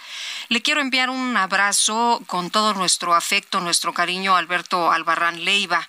Él eh, perdió a su madre hace dos días y le queremos enviar un eh, pues abrazo solidario con no ya sabe usted eh, difícil estas fechas perder a un ser querido. Se le murió su, su mamá Malia Leiva Barrera director de la Asociación de Hoteles de la Ciudad de México. Nuestras oraciones también por su eterno descanso y vámonos a un resumen de lo más importante en Soriana, esta Navidad lo damos todo. Compra uno y el segundo al 50% de descuento en todo el cuidado bucal colgate. Desodorantes Nivea, tintes Colestone, Preference, Palette, Just for Men y en toda la marca Elite. Sí, el segundo al 50% de descuento. Soriana, la de todos los mexicanos. A diciembre 26, aplica restricciones. Y le pongo al tanto con este resumen. El presidente López Obrador denunció que la ministra Yasmín Esquivel es blanco de una campaña de ataques porque sus opositores la consideran la candidata de la cuarta transformación a la presidencia de la Suprema Corte. El golpe a esta candidata también tiene que ver con nosotros, porque ya saben ustedes que si alguien se trastabilla y se afecta la rodilla, nos echan la culpa a nosotros, ¿no? Porque sostienen que es la candidata de nosotros, cosa que no es cierto, porque nosotros no tenemos candidatos, porque a nosotros no nos corresponde elegir y porque nosotros somos respetuosos de la independencia del Poder Judicial. El presidente López Obrador también aseguró que los conservadores quieren como próximo presidente del máximo tribunal al ministro más rico de todos. Tienen miedo mucho miedo los del conservadurismo y sobre todo los transas de que ella quede de presidenta, porque es una mujer que está de acuerdo en la transformación del país.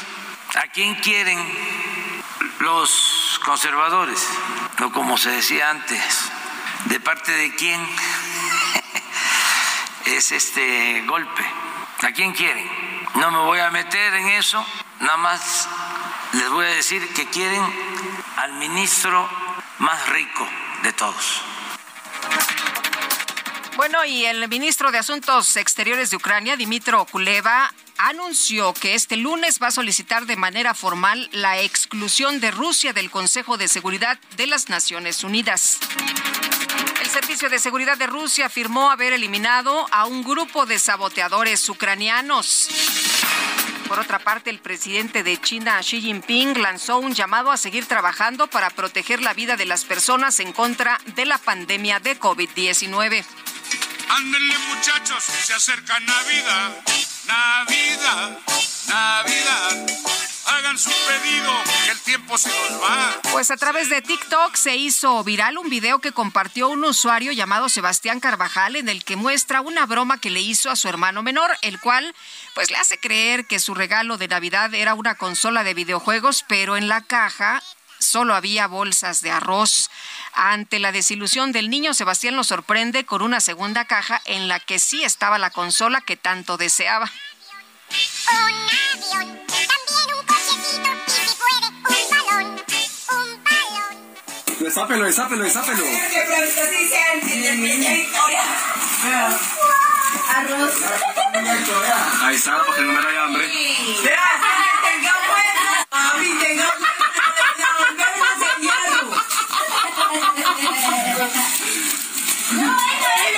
Vea.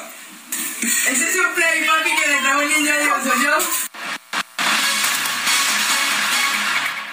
Eso no se hace, no hagan eso con los niños, por favor. Bueno, este frío extremo que se está sintiendo en prácticamente todo el mundo azota también el noroeste de Japón, donde el temporal ártico ha dejado al menos 17 muertos y más de 90 heridos, muchos por caídas o sepultados al intentar despejar la nieve de los tejados de sus casas. El temporal hace muy complicado transitar por las carreteras y miles de hogares han sufrido cortes temporales de electricidad. El tráfico ferroviario y aéreo que quedó interrumpido en algunas zonas ya se ha reanudado. Y vámonos con información de Gerardo Galicia. Gerardo, ¿qué tal? ¿Qué más tenemos esta mañana? Buenos días.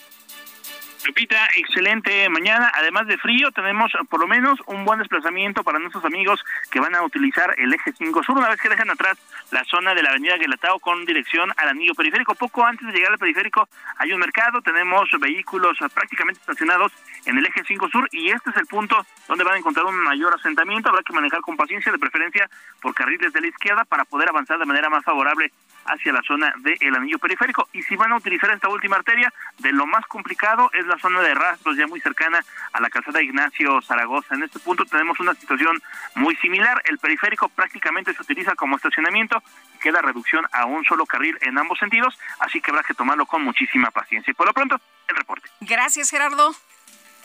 Hasta luego. Muy buenos días. Bueno, y en otras cosas, fíjese usted que un saldo de al menos 15 personas lesionadas es el resultado de un accidente carretero que se registró entre dos autobuses de pasajeros sobre la autopista México-Tuxpan entre los límites de Hidalgo y Puebla. Este hecho ocurrió en el kilómetro 124 en el lugar conocido como el Puente de Jorobas, que limita ambas entidades. Según se informó, el saldo es de al menos 15 personas lesionadas. Por favor, maneje usted con muchísima precaución esta mañana. Las condiciones en los últimos días en materia de clima, en eh, esta cuestión meteorológica, pues hace más difícil la visibilidad, hay lluvia, en fin, hay que tener mucha precaución. Y vámonos ahora con Javier Ruiz, mi querido Javier, ¿dónde andas? Buenos días otra vez se cortó la comunicación. Bueno, le quiero comentar a usted que en información de último momento, en Rusia se registran largas filas de personas tratando de sacar su dinero de los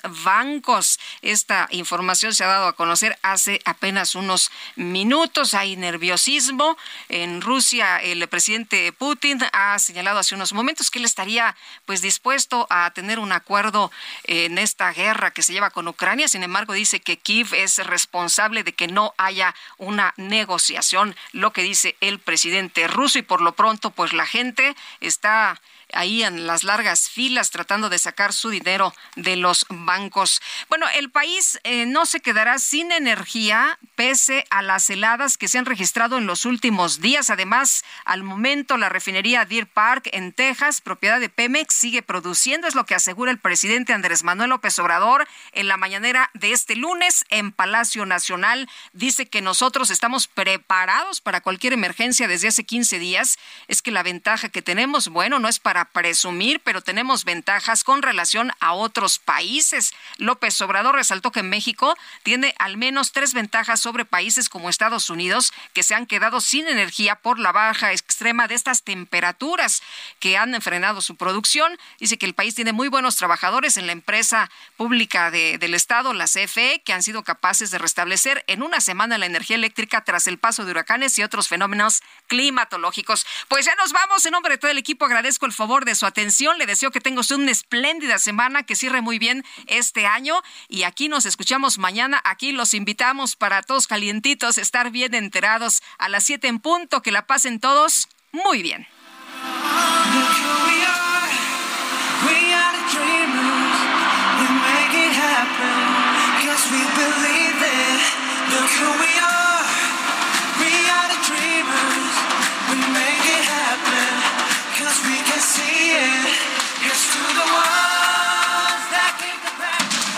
Heraldo Media Group presentó Sergio Sarmiento y Lupita Juárez.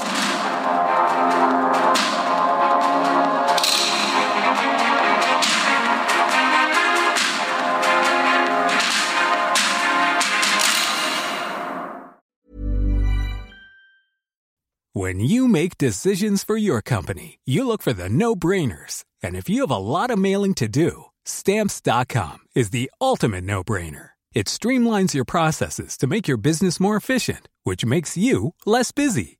Mail checks, invoices, legal documents, and everything you need to keep your business running with stamps.com. Seamlessly connect with every major marketplace and shopping cart. Schedule package pickups and see your cheapest and fastest shipping options from different carriers. With rates up to 89% off USPS and UPS rates. And with the Stamps.com mobile app, you can take care of mailing and shipping wherever you are. Make the same no-brainer decision as over 1 million other businesses with Stamps.com. Sign up with Code PROGRAM for a four-week trial, plus free postage and a free digital scale. No long-term commitments or contracts.